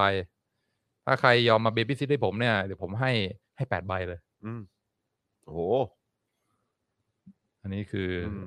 ราคาเบบี้ซิตติ้งมันมันขึ้นใช่ไหม อืมฮึอืมฮึ คือสองชั่วโมงแทนที่จะใช้สี่ใบ ตอนนี้อ่าแลกเปลี่ยนได้อัตราแปดใบ ครับผม ราคาเบบี้ซิตติ้งขึ้นปุ๊บไอ้คนที่นั่งนั่งๆอยู่แต่ก่อนไม่ยอมออกมาอ่าให้บริการเบบี้ซิตติ้งบอกเฮ้ยอันนี้ก็กูดดีลนี่หว่า อืม ก็อาจจะโอเคอาสาได้ได้สองชั่วโมงแปดใบเดี๋ยวผมทำให้ อืมอืม เพราะฉะนั้นการที่อนุญาตให้ราคามันขึ้นขึ้นลงลงได้เนี่ อือยฮึ มันก็อ่าตามหลักทฤษฎีและแล้วเนี่ยมันก็สามารถที่จะอ่าแก้ปัญหาอ่าอ่าการไม่ยอมซื้อขายอ่าเศรษฐกิจซบเซาได้ใช่ไหมอืมอืม ก็เป็นก็เป็นไอเดียที่เขาเรียกอะไร คือ ตอนนั้นเขาก็ไม่ได้ใช้นะ ไอ้ไอ้วิธีการนี้ อ่า เ ตอนนั้นคือราคาเปลี่ยนไม่ได้ไง ครับผม ราคามันฟิกไง อืม คือบนคูปองมันเขียนว่าไอ้คูปองใบนี้สามารถ อือฮึ ซื้อเวลาเบบี้ซิทได้สามสิบนาที แล้วก็ อือฮึ ไม่มีใครคิดว่าเออความจริงก็ ไม่ต้องตามกฎก็ได้นี่หว่า เออ เอ อ ทุกคนมีความ ต่อรองกันได้นี่หว่า เออ แล้วก็จะ ทุกคน ให้ เป๊ะกับ อ่ กฎกติกามาก เออ าแต่ว่าถ้าให้ราคามันขึ้นขึ้นลงลงๆได้เนี่ย บางทีปัญหามันก็มันก็แก้ไขตัวเองได้ อืมอืมอืม อืมเพราะฉะนั้นในเอ่อระบบเศรษฐกิจจริง ๆ เนี่ย ที่มีสินค้าเป็นพันๆหมื่นๆอย่าง แล้วก็ใช้เงินเป็นเหมือนคูปองเนี่ย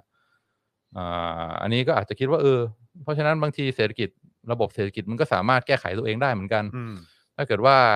เงินมันน้อยเกินไปเงินมันฝืดเนี่ยใช่ไหม อืม ราคาสินค้าและบริการก็ ก็เหมือนตอนแรกใช่ไหม อือฮึ มันก็แทนที่จะสองชั่วโมงสี่คูปอง ก็ลดลงมาสองชั่วโมงสองคูปองเข้าของมันก็จะราคาถูกลง อืมอืมอืม พอของราคาถูกลงปุ๊บคนก็โอเค ยอมเข้าไปซื้ออ ม ขายแลกเปลี่ยนกัน อืม ปัญหามันก็หายไป ครับผม ถ้าราคามันมันมันขยับปรับตัวได้ ครับผม ในเวลาเดียวกันถ้าสมมุติว่าเงินในระบบมันเยอะเกินไป อืม เหมือนตอนหลังที่แบบโอ้โหคูปองเยอะอ่าในทางตรงกันข้ามสิ่งที่จะเกิดขึ้นก็ คือราคาสินค้าบริการมันก็จะถีบตัวสูงขึ้น อืม แล้วก็พอราคาสูงขึ้นปุ๊บอ่าคราวนี้คนขายก็พร้อมที่จะขาย อืม อ่าไอไอไอความซบเซามันก็จะหายไป อืม อ่าเพราะฉะนั้นการที่สินค้าราคาขึ้นขึ้นลงลงได้เนี่ยมันมันมันมันสำคัญมากที่จะ อือฮึ ช่วยทำให้เศรษฐกิจมันหลุดไปจากอ่าระบบความซบเซานี้ได้ ครับผมอืม เพราะฉะนั้นนี้ก็ก็อาจจะเป็นอ่าข้อคิดอย่างหนึ่งที่เวลาเราเห็นว่า เออเอ้ยอยู่ๆอ่าสินค้าพวกนี้เกิดราคาตกต่ำอะไรเงี้ยหรือว่าอ่าเกิดอ่าอ่าของแพงขึ้นมาอ่าสินค้าและบริการราคาถีบตัวขึ้นมา บางทีมันก็เกิดจากการอ่าต้องปรับตัวของราคาสินค้าเพื่ออาตอบสนองให้อ่าผู้คือผู้ซื้อยินดีที่จะจ่าย หรือว่าผู้ขายยินดีที่จะที่จะที่จะขาย อืมอืม ก็ให้ให้ระบบเศรษฐกิจมันมันมันไปต่อได้ อืมอืม อ่าปัญหาก็คือว่าในระบบเศรษฐกิจจริง ๆ เนี่ยไอ้พวกราคาสินค้าและบริการทั้งหลายเนี่ยมันมันปรับตัวช้า อืม อ่าคือ คือมันไม่ได้มันไม่ได้ปรับขึ้นปรับลงได้ง่ายแบบนี้ อ่าใช่ เออค ใช่ รับผม อย่างเช่นว่าค่าจ้างอะไรเงี้ยหรือว่าอ่าสัญญาอะไรว่าจะซื้อวัตถุดิบอะไรพวกเนี้ยมันเซ็นสัญญาระยะยาวใช่ไหม ครับ หก ครับ เดือนหนึ่งปีอะไรเงี้ย อืม เพราะฉะนั้นอ่าราคามันก็ในระยะสั้นไม่สามารถปรับเปลี่ยนได้ หรือว่าถ้าเป็นเจ้าของร้านเจ้าของธุรกิจเนี่ยอยู่ๆจะแบบขึ้นราคาสินค้า บางทีลูกค้าก็โกรธ คือ ม อยู่ๆขึ้นราคาอย่างนี้คน อืม แม่งก็ลูกค้าก็ไม่พอใจ ครับ เพราะฉะนั้นมันต้องใช้เวลาใช่ไหมสินค้าราคาขึ้น มันก็ต้องใช้เวลา ถ้าจะอ่าไปอ่าลดเงินเดือนลดอะไรของของของลูกจ้างของลูกน้องมันก็บางทีมันก็ทำให้เกิดความโกรธเคืองอะไรกันได้ เพราะฉะนั้นมันก็มันก็ลด อืม ลดไม่ได้ ครับผม พอลดไม่ได้ปุ๊บต้นทุนมันก็ลดไม่ได้ ราคาทั้งหลายมันก็ลดไม่ได้ ครับ มันก็ทำให้อ่าบางทีระดับราคาสินค้าในตลาดมันค่อนข้างเขาเรียกว่า sticky อืม เหนียวคือขยับขึ้นขยับลงช้าหรือว่า อือฮึ น้อย อือฮึ ขยับได้ไม่เต็มที่ อืม เอ่อมันก็ทำให้เกิดเอ่อปัญหาเอ่อความซบเซา อืม อย่างที่เราอย่างที่เราพูดกันแต่ต้น ก็คือกลับไปเหมือนสหกรณ์ Capital Hill ก็คือพอราคาสินค้าปรับยากหรือปรับช้าเนี่ยมันก็คนไม่ไม่ยอมมาจับจ่ายซื้อของกัน หรือว่า อืม ผู้ขายไม่ยินดีที่จะเอาสินค้ามาขาย เพราะว่าราคามันไม่มันไม่สะท้อน อือฮึ อ่าปริมาณคูปองปริมาณเงินในระบบอ่ามันก็เลยมีเหตุผลที่ว่าอ่าเพราะฉะนั้นอ่าคนที่มีความรู้ความเชี่ยวชาญทางด้านเศรษฐศาสตร์นี่ก็ยังมีความจำเป็นอยู่ อืม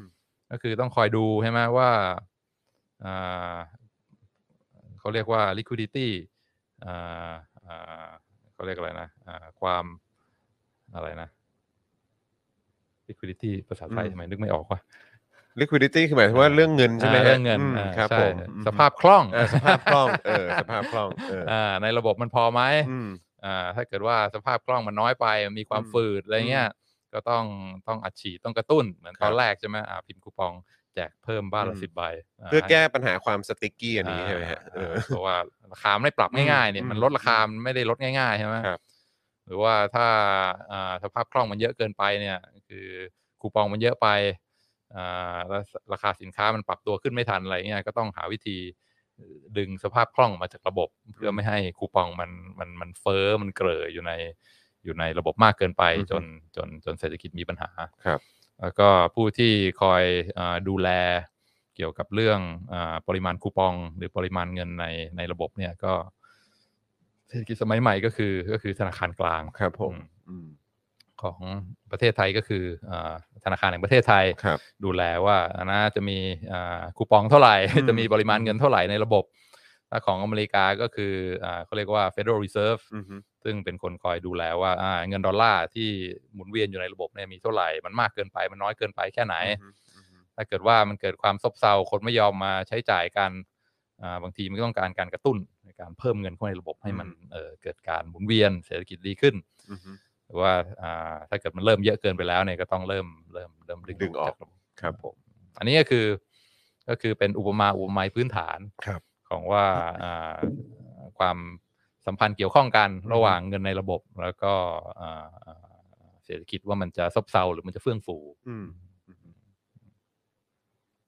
แน่ดูเวลา ครับ ดูเวลาฮะ ยังยังไม่ถึง ยัง ยังไม่ถึงสิบเอ็ดครึ่งเพราะ ยังไม่ ฉะ ถึ นั้น งมาร์กของเรา ยัง เออ ยังโดนเบรก คผ ไม่ได้ เออยังโดนเบรกไม่ ได้ นี่เห็นไหมคุณผู้ชมอดใจไว้ก่อนอดใจไว้ก่อนอดใจไว้ก่อนฮึบฮึบไปก่อนฮึบไปก่อน เออนะฮะฮึบฮึบไปก่อนนิดนึงเออนะฮะเดี๋ยวพอเดี๋ยวพอสิบเอ็ดครึ่งปุ๊บนี่บอมบาดมาเลย เออครับ ผมนะฮะ นี่ มา ทำเลยเรื่องนี้แม่งโคตรไม่สมจริงเลย เฮ้ยอันนี้เขาเป็นการเปรียบเทียบให้ดูไงเออครับ ผมโอ้โหนี่สภาพคล่องมากันใหญ่ เลยฮะมีมีคนพร้อมช่วยอาจารย์วินัยเต็มเลย เออครับผม อ่าถ้าอ่าฟังอ่านิยายเรื่องนี้แล้วขำๆได้รับความบันเทิงก็อย่าลืมอัดฉีดสภาพคล่องเข้า เอ มา อ ให้ ใช่ฮะ ทางสป็อกดาร์กด้วยนะครับ ช่วยเพิ่มส ภาพ ช่วยเพิ่มสภาพคล่องให้กับสป็อคดักทีวีหน่อยฮะ เออ นะครับ บัญชีกสิกรไทย 0698975539 หรือสแกน QR Code นะครับ มาเพิ่มสภาพคล่องให้นิดหนึ่ง เออ ครับผม อันนี้ก็พื้นฐาน ครับ โอเค เวลาเหลืออีกอ่าหกนาทีก่อนจะโดนเบรก อ่า ก็ ครับผม เล่านิทานอีกเรื่องแล้วกัน เออ วันนี้จะเล่านิทานสองเรื่อง เออ เกี่ยวกับอ่าปัญหาความซบเซาทางเศรษฐกิจ ครับผม แล้วก็คิดว่าสองเรื่องนี้เนี่ยเป็น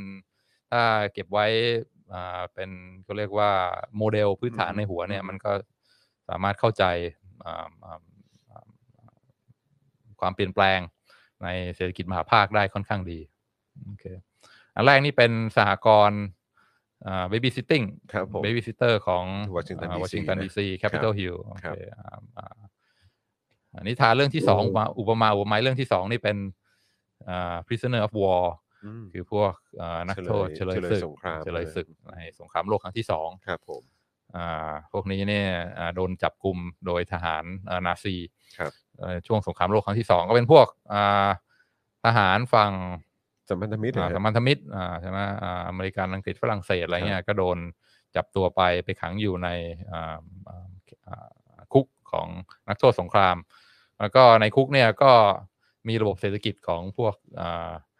อ่าคนคุกเหมือนกัน เออนักโทษเหรอของเรานักโทษ อ่ อืมของเรา นักโทษ เฉลย อ่า อืม เฉลยศึกพวกนี้ ก็คืออ่า เวลาอยู่ในอยู่อยู่ในคุกเนี่ยก็ก็แน่นอนพวกอาหารพวกอ่าสิ่งอุปโภคบริโภคมันก็ค่อนข้างขาดแคลนใช่ไหมแต่ว่ามันก็จะมีอ่าองค์การระหว่างประเทศ อย่างเช่นอ่ากาชาติสากลเนี่ยเขาก็จะอ่าเรียรายของบริจาคพวกของเบสิกพื้นฐานนะอ่าบางทีอยากจะกินชากินกาแฟ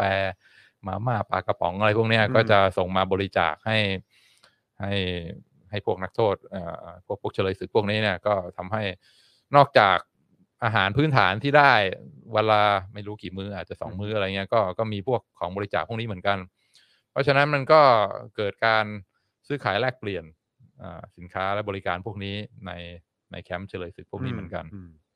ปัญหาคือไม่มีเงิน อืม เพราะฉะนั้นมันก็ต้องหาอะไรมาเป็นอ่า medium of exchange ครับ ก็คืออาถ้าอยากจะได้ปลากระป๋องกับมาม่ามากินคืนนี้เนี่ย เพื่อนมีแต่เราไม่มีเนี่ย อืม จะเอาอะไรไปแลกวะ อืม อืมก็ต้องหาอ่าอะไรที่มันค่อนข้าง standardize อืม แล้วก็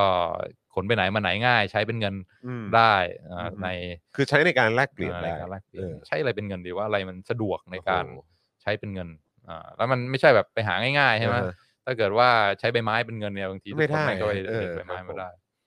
ก็วิวัฒนาการตามธรรมชาติมันก็เลยอ่าตกลงกัน ได้ว่าเงินในแคมป์เฉลยศึกเนี่ยคือบุหรี่ อ่ะ นั่นไงนั่นไง เพราะฉะนั้น เออครับ อ่าบุหรี่นี่ใช้เป็นเงิน ครับ อ่าเพราะฉะนั้นสินค้าทุกอย่างก็จะมีราคาอ่าถ้าอยากได้อ่าชาแพ็คหนึ่งเนี่ยต้องแลกกับบุหรี่กี่งวงกี่มวน เออ อ่า อืม ถ้าอยากได้กาแฟอ่ามากินอ่าย้อมใจให้มัน อือฮึ มีความสดชื่นหน่อยเนี่ยต้องแลกกับบุหรี่กี่มวน อืม เพราะฉะนั้นมันก็เกิดระบบเศรษฐกิจขึ้นในในอ่าในในในในในในแคมป์เฉลยศึก อืม พวกนี้ทุกคนก็อ่าได้รับของแจกใช่ไหมแล้วก็ซื้อขายแลกเปลี่ยนกันอ่าโดยที่ใช้บุหรี่ อืม แล้วก็ทุกอย่างก็มีราคาอ่าอันนี้บุหรี่กี่มวนอันนี้บุหรี่กี่มวน อืม ก็สามารถที่จะแลกเปลี่ยนกันได้ใช่ไหมบางคนก็ได้รับแจกกาแฟมาแต่ไม่ชอบกาแฟอะไรเงี้ยก็ไปแลกเปลี่ยนอ่าเอาบุหรี่มาเก็บไว้ อืม ถึงเวลาอยากกินมาม่าก็ใช้บุหรี่อ่า ไปแลก ไปแลกมาม่าได้มันก็ เออ ใช้ได้มี มีการเศรษฐกิจเฟื่องฟูใช่ไหมอ่าทุกคนก็ซื้อขายแลกเปลี่ยน เก็บเงินเก็บบุหรี่ไว้อ่าถ้าเซ็งๆวันไหนแบบชีวิตแม่งอ่าคิดถึงบ้านคิดถึงครอบครัวมากอะไรเงี้ยก็จุดบุหรี่สูบสักมวน เออเออเออเออเออเออ คือเป็นเงินที่เออเอามาใช้ เอออือฮึ อ่าได้ถ้าสมม อื ติ ม อยากจะเผาเงินเล่นก็ ครั ก็ บผม ทำได้เหมือนกั อื น ม คราวนี้ปัญหามันเกิดขึ้นในแคมป์เฉลยศึกคือพอมาใกล้ๆ ช่วงท้ายๆ ใกล้จะจบสงครามแล้วเนี่ย สงครามมันเริ่มอ่าซาซาลงแล้วใกล้จะจบแล้วอ่ากาชาติสากลพวก NGO ทั้งหลายการเรียรายเอ่อของบริจาคก็เริ่มน้อยลงน้อยลง อืม เพราะฉะนั้นพวกแพ็คทั้งหลายที่จะมาเป็นชากาแฟอ่าอ่าปลากระป๋องมาม่าอะไรเนี่ย มันก็เริ่มส่งมาน้อยลงน้อยล ครับ ง ครับ ของมันก็ยิ่งอ่ หายากขึ้นเหรอ หายากขึ้น โอ้ครับผม อ่าคราวนี้มันก็เริ่มเกิดความฟืดเคือง อืม ในในแคมป์คนงานคือ ม อ้าวตายละอยากกินมาม่าแต่ว่าไม่มีใครบริจาคมา อืม มาม่ามันน้อย อืม อ่าสิ่งที่เกิดขึ้นก็คือ ราคาใช่ไหมของสินค้าพวกนี้เนี่ยมันก็ มันก็พุ่งสูงขึ้น อืม อ่าเพราะว่าตอนนี้อยากได้มาม่าสักซองเนี่ยจะต้องแลกกับบุหรี่สิบมวนอะไร อื เงี้ย ม เพราะว่ามัน อืม มันน้อย มันเข้ายากหมากแพง อือฮึ อ่า อือฮึ พอของน้อยลงน้อยลงราคาเริ่มสูงขึ้นสูงขึ้น อืม เอ่อคนก็เลยโอ้โหไม่ไหวว่ะอืมมันก็เลยทำให้เศรษฐกิจ ระบบเศรษฐกิจในอ่ำในในในแคมป์เฉลยศึกเนี่ย เกิดความซบเซา อืม การซื้อขายแลกเปลี่ยนก็แทบจะหายไป อืม เพราะว่าไม่ไหว อืม เอ่อข้าวของมันขาดแคลนอืมอันนี้ก็เป็นลักษณะความซบเซาของเศรษฐกิจอีกแบบหนึ่งซึ่งไม่เหมือนกับอ่าสหกรณ์เบบี้ซิเตอร์ใช่ไหมคือถ้าในลักษณะอ่าของแคมป์คนงานเนี่ยถ้าพูดมีการมีใครโยนบุหรี่เข้าไปเพิ่ม เพื่อเพิ่มสภาพคล่องของอาของเงินในระบบ คือทุกคนมีบุหรี่มากขึ้นเนี่ย อันนี้มันก็ไม่ได้ช่วยอะไรใช่ไหม อืม เพราะว่าบุหรี่มากขึ้นก็มาก แต่ว่าอ่าข้าวของสินค้าอ่าชากาแฟ มาม่าปลากระป๋องมันมันไม่มีมันขาด อืม แคลนเนี่ย อืม โยนเงินเข้าไปมันก็ไม่ได้แก้ปัญหาอะไร อืม อ่า อืม สุดท้ายก็ทำอะไรไม่ได้ มันก็ต้องยอมรับว่ามันเป็นยุคข้าวข้าวยากหมากแพงอ่าสินค้าและบริการมันน้อยอานักโทษมีมาก แต่ว่ามาม่ามีน้อยมัน อืม ก็ต้องอาไม่ใช่ปัญหาอะไรที่สามารถแก้ได้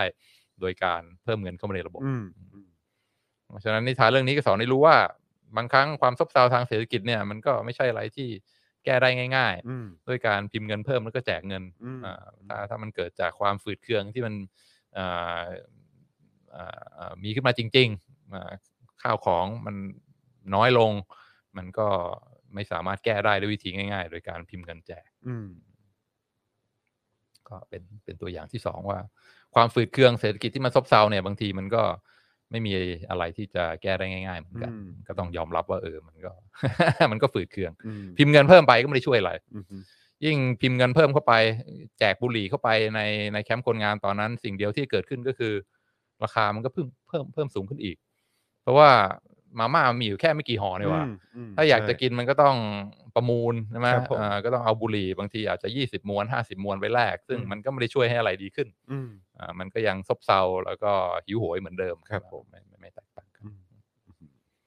มันก็มี คุ้นคุ้นๆเหมือนกันนะฮะ อ่าความซบเซาสองอย่าง อารมณ์แบบนี้ อ่า เออ ใช่ อืม ใช่ แหมอันนี้ก็คือสองตัวอย่างที่อาจารย์วินัย อ่า เอามาเล่าให้ฟัง เป็นเรียกว่าอุปมา ครับผม นิทานที่เวลาเราเห็นเศรษฐกิจซบเซาเนี่ย อือฮึ อ่าข้าวยากหมากแพง อือฮึ อ่าคนไม่ค่อยออกมาจับจ่ายใช้สอยกันเนี่ย มันเป็นลักษณะไหน อือฮึ มันเป็นคล้ายกับอ่าสหกรณ์เบบี้ซิเตอร์ใน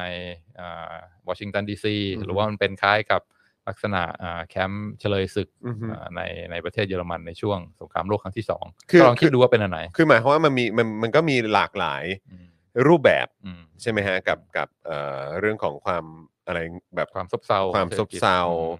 ม เอ่อเขาเรียกว่าอะไรความฝืดเคือง อืม ไอเอ่อเขาเรียกว่าความฝืดแบบในการจับจ่ายใช้สอยอะไร อืม แบบนี้ใช่ไหมฮะ หรือเห็นของแพงอะไรเงี้ยใช่ไหม อืม อ่าเห็นว่าเอ้ยทำไมข้าวของมันแพง อืม มันเป็นเพราะว่าคล้ายกับอ่าคูปองมันเยอะเกินไปหรือเปล่า อืม เหมือนของไอไอสหกรณ์เบบี้ซิเตอร์ ครับ เพราะว่าคนมันพิมพ์เงินใส่เข้าไปในระบบมากเกินไปข้าวของ อืม เลยแพงหรือเปล่า อืม หรือว่ามันเป็นเพราะว่า ของมันน้อย ของมันน้อยา เออ แล้วก็ถ้า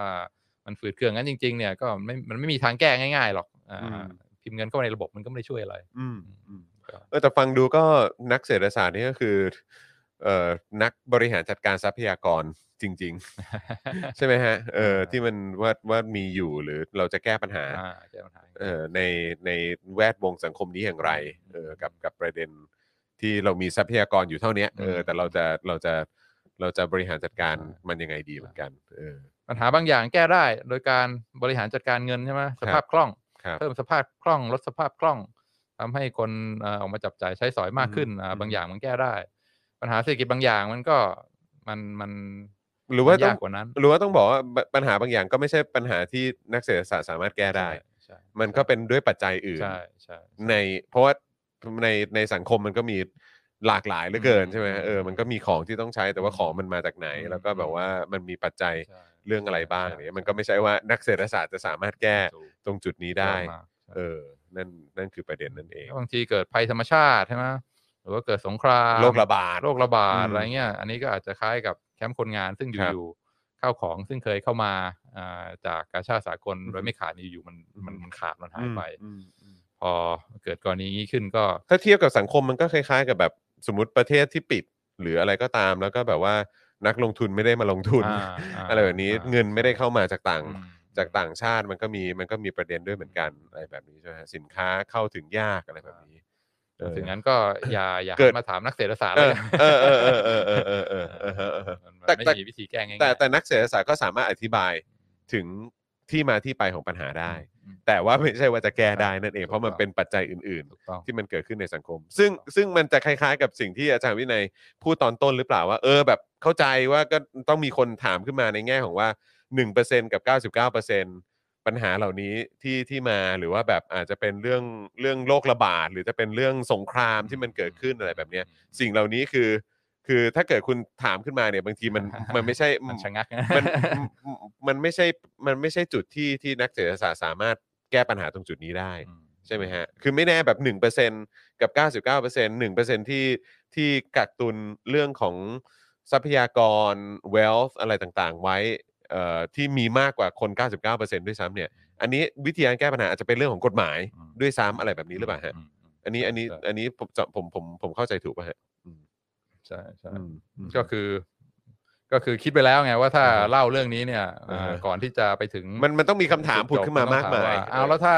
คนบางคนมันตุนคูปองไว้หมดอะไรเงี้ย อ่า คนอื่นก็ อ่ามี มีควาอ่ายมาก ฮะ ลำบากอะไรเงี้ยอ่าแล้วอ่ามันสร้างความสมจริงตรงไหน อือฮึ อ่ามีความอายุติธรรมอ่าทางโครงสร้างอะไร อือฮึ เนี่ย ซึ่งก็อ่าใช่ถูกต้อง ฮึอือฮึ อ่าแต่ว่าอ่าอ่ามันก็มีปัญหาหลายอย่าง อือฮึ ปัญหาบางส่วนก็เกิดจากโครงสร้างเศรษฐกิจที่มันไม่ไม่ยุติธรรม อือฮึ ที่เอื้อคนบางกลุ่ม คนบางกลุ่มลำบากก็ใช่ แต่ว่าบางทีอยากจะหันมามองรูปภาพใหญ่ ครับ ว่า ผม เศรษฐกิจอ่าอ่ามันเป็นยังไง อือฮึ แล้วก็ แล้วเราก็จะได้ไปจิ้มจุดได้ว่าปัญหาจริง ๆ มัน ใช่ อยู่ตรงไหนบ้าง ใช่ แล้วก็เลือกวิธีการแก้ปัญหา ใช่ ที่มันเหมาะสมกันไป ใช่ อาจจะไม่ได้ใช่วิไม่ใช่วิธีทางเศรษฐศาสตร์อ่าอาจจะเป็นวิธีทางสังคมวิทยาทางด้านนิติศาสตร์ ทางด้านอะไรพวกนี้ก็ว่ากันไป ใช่ไหมครับเออเอออันนี้งั้นงั้นขอถามอีกนิดนึงคือ คือไหนๆเราเราคุยกันเรื่องภาพรวมหรืออะไรพวกนี้แล้วเนี่ยเมื่อกี้อาจารย์วินัยก็พูดถึงถึงแบบอ่าโอเค บางทีใช้ใช้วิธีทางเศรษฐศาสตร์ในการแก้ปัญหาก็ได้ แล้วเมื่อกี้เราก็คุยกันในเรื่องของว่าเออมันใช้มิติอื่นในการแก้ปัญหาได้ไหมอย่างเรื่องใช้ทางกฎหมาย ใช้เรื่องทางเรื่องเรื่องอะไรก็ว่ากันไป แต่ไอ้คำหนึ่งที่เรามักมักจะได้ยินอยู่เสมอครับก็คือคำว่าอะไรกลไกทางการตลาดอะ อืมอืม เออคือคือสิ่งเหล่านี้มันเป็นสิ่งที่มันถูกสร้างขึ้นมา หรือว่ามันเป็นไปโดยธรรมชาติครับไอ้คำว่ากลไก อืม ทางตลาดหรือว่ากลไกราคาหรืออะไรพวกเนี้ย อืม ไอ้ อืม ไอ้ไอ้ไอ้สิ่งเหล่านี้มันมันมันมันเป็นสิ่งที่ ที่นักเศรษฐศาสตร์เป็นคนนำเสนอหรือเปล่า อืม หรือว่า อืม หรือว่าจริงๆแล้วมันเป็นเป็นวัฏวัฏจักรหรือเป็นสิ่งที่มันจะเกิดขึ้น แบบตามต่อเนื่องกันมา อืมอืม จากแบบสถานการณ์นั้นๆอะไรแบบนี้ อ๋อดีมาก อืม ใช่บางที คือมันมันเป็นหนึ่งในวิธีการแก้ปัญหาหรือเปล่าหรือว่า อืม ไม่ไม่ไม่มันมันมันเป็นสิ่งที่มันมันมันมันจะเกิดขึ้นมาตามความต้องการภายในสังคมนั้นๆ หรือเปล่าครับ อ่าดีมากที่บอก อืม กลกลไกตลาดหรือว่าอ่า market mechanism อืม อันนี้ก็ อืม คือที่เราพูดกันถึงเรื่องราคา ครับ ขึ้น ครั ขึ้น บ ลงลง ครับ ก็คือถ้าอ่าตลาดเนี่ยมันต้องอาราคามันต้องปรับเปลี่ยนได้ ครับ มีความยืดหยุ่คนรับ บางทีอาของขาดแคลนก็ราคาขึ้น เพื่อสะท้อน อืม ความขาดแคลน อือฮึ ของที่มันอ่าเยอะล้นตลาดมันก็ราคาลง ครับ เพื่อเพื่อสะท้อนอ่าอ่าอุปทานที่มีมาก เพราะฉะนั้นอ่าเวลาพูดถึงกลไกตลาดก็คือพูดถึงที่เราบอกว่าราคามันต้องขึ้นขึ้นลงลงได้ ครับ แล้วถ้าอ่าบบางทีเรามองมองในในระดับจุลภาคเนี่ย อืม ใช่ไหมก็บอกว่าโอเคอาตอนนี้อ่ามะยงชิดออกมาเยอะ เพราะ ครับ ฉะนั้นอ่าแนวโน้มก็ราคาก็อาจจะลดลงมา เพราะว่าอ่าอุปทานมันเยอะ คนปลูกคนขายกันเยอะมาก คนปลูกเยอะครับพอ อืม พอราคาลงมาปุ๊บเนี่ยอ่าผู้ซื้อก็อาจจะซื้อมากขึ้น อืม มันก็ทำให้มีการปรับตัวของทั้งผู้ซื้อกับอ่าผู้ผู้ขายให้มัน อืม สมดุลกัน ครับ อันนี้ก็ใช่ก็คือถูกต้องก็คือการอนุญาตให้ราคามันมันมันขึ้นขึ้นลงลงแล้วเราก็ต้องยอมรับว่าเอ่อถ้าสมมติเราไม่ให้ราคามันเปลี่ยนเนี่ยเหมือนคูปอง baby sitter เนี่ยที่แบบว่าหนึ่งใบครึ่งชั่วโมงเนี่ยบางทีมันมันเกิดความเอ่อกระอักกระอ่วน อือฮึ แล้วก็มันมันไปต่อไม่ได้ อือฮึ นั้นก็ต้องอนุญาตให้ราคามัน fluctuate ขึ้นลงได้ อือฮึ ตามปกติ อันนี้ก็คือกลไกตลาดที่พูดถึง อือฮึ แต่พอเราก้าวมาดูระดับมหาภาคอะไรเงี้ยบางทีอ่าอ่าราคาของสินค้าบริการหลาย ๆ อย่าง มันปรับตัวได้ไม่เต็มที่ห อืม รือว่ามันปรับตัวช้า อือฮึ มันเกิด อือฮึ ความสติ๊กกี้ อ่า ความเหนียว อืม ราคามันปรับไม่ได้ ความอืมครับ มัน ผ ก็เป็นสิ่งที่นักเศรษฐศาสตร์มหาภาคมักจะพูดก็คือว่าเฮ้ยตลาดมันก็ดีอะนะ แต่มันก็ไม่ได้อ่าวิเศษสมบูรณ์ทุกอย่าง อือฮึ มันก็มีพวกความฝืดของราคามันปรับได้ไม่เต็มที่ เพราะฉะนั้นมันก็เศรษฐกิจมันก็ติดลมไปต่ออ ม ไม่ได้ อืม เพราะว่าราคามันควรจะลดแต่มันลดไม่ได้ ราคา อืม มันควรจะขึ้นแต่มันขึ้นไม่ได้ อือฮึ เพราะฉะนั้นอันนี้ก็คือบทบาทของของธนาคารกลาง อือฮึ ซึ่งเข้ามาดูว่าอ้าวอ่าสภาพคล่องไม่พอนี่หว่า เพราะฉะนั้นเดี๋ยวเราเข้าไปช่วยอ่าเพิ่มเพิ่มสภาพคล่องหน่อย อันนี้อาจจะเป็นพูดได้อีกอย่างหนึงคือว่าระดับมหาภาคเนี่ยกลไกตลาดเนี่ยมันบางทีมันไม่สมบูรณ์ อือฮึ มันเกิดติดขัดอ่ามันมันปรับตัวได้ไม่เร็วพอ อือฮึ เพราะฉะนั้นก็ต้องอามีมี policy ซึ่งเข้าไปอ่าดูแลตรงนั้นในการว่าจะอาจจะเพิ่มคูปองเข้าไปหน่อยละกัน มันจะได้ไปต่อได้หรือว่าเฮ้ยคูปองมันเยอะไปแล้ว ดึงออกมาหน่อยอ่า อืม ะไรย่างงี้ย โอเคโอเคเข้าใจแล้วเพราะฉะนั้นก็คือหมายความว่าในถ้าพาร์ทแบบว่า ในเศรษฐกิจขนาดใหญ่ อืม อะไรอย่างมหาภาค อืม อย่างที่บอกไป อืม มันก็ต้องมีมีคนมีคนที่เข้าไป มีคนดูแลนิดนึง ดูแล อ่า ตรงจุดนี้ที่มันเกี่ยวเรื่องของกลไกทางการตลาดนั่นเอง อ่า อืมอือฮึ อันนี้คืออันนี้เป็นทฤษฎีนะครับ ครับครับ ซึ่งไม่ อือฮึ ทุกคนไม่ได้เชื่อเหมือนกันหมด อื อ่ามีบางคนที่แบบว่าอ่าอ่าใช่กลไกตลาดเนี่ยไม่ไม่ไม่สมบูรณ์ แล้วก็เศรษฐกิจติดหลมได้บ่อยๆ ต้องเข้าไปคอยดูแลเข้าไปกระตุ้นเป็นครั้งคราวอะไรเงี้ยพวกนักเศรษฐศาสตร์ที่เชื่อว่ากลไกตลาดมันมันมันมันมันมีปัญหา แล้วก็ต้องต้องต้องเข้าไปจัดการดูแล พวกนี้จะเรียกว่าพวกพวกเคนเซียน อืม อ่าตามจอห์นเมนาร์ดเคนส์ ครับ ซึ่งเป็นอ่าเรียกว่าบิดาแห่งอ่าเศรษฐศาสตร์มหาภาค ครับ ก็เป็นคนบอกเนี่ยละเอ้ยอย่าไปเชื่อมากนะกลไก อืม ตลาดพอถึงระดับมหาภาคเนี่ยอ่าอยู่เฉยๆให้กลไกตลาดมันจัดการตัวเองไม่ได้ มันต้องมีคนยื่นมือเข้าไป คนยื่นมือเข้าไปเข้าไป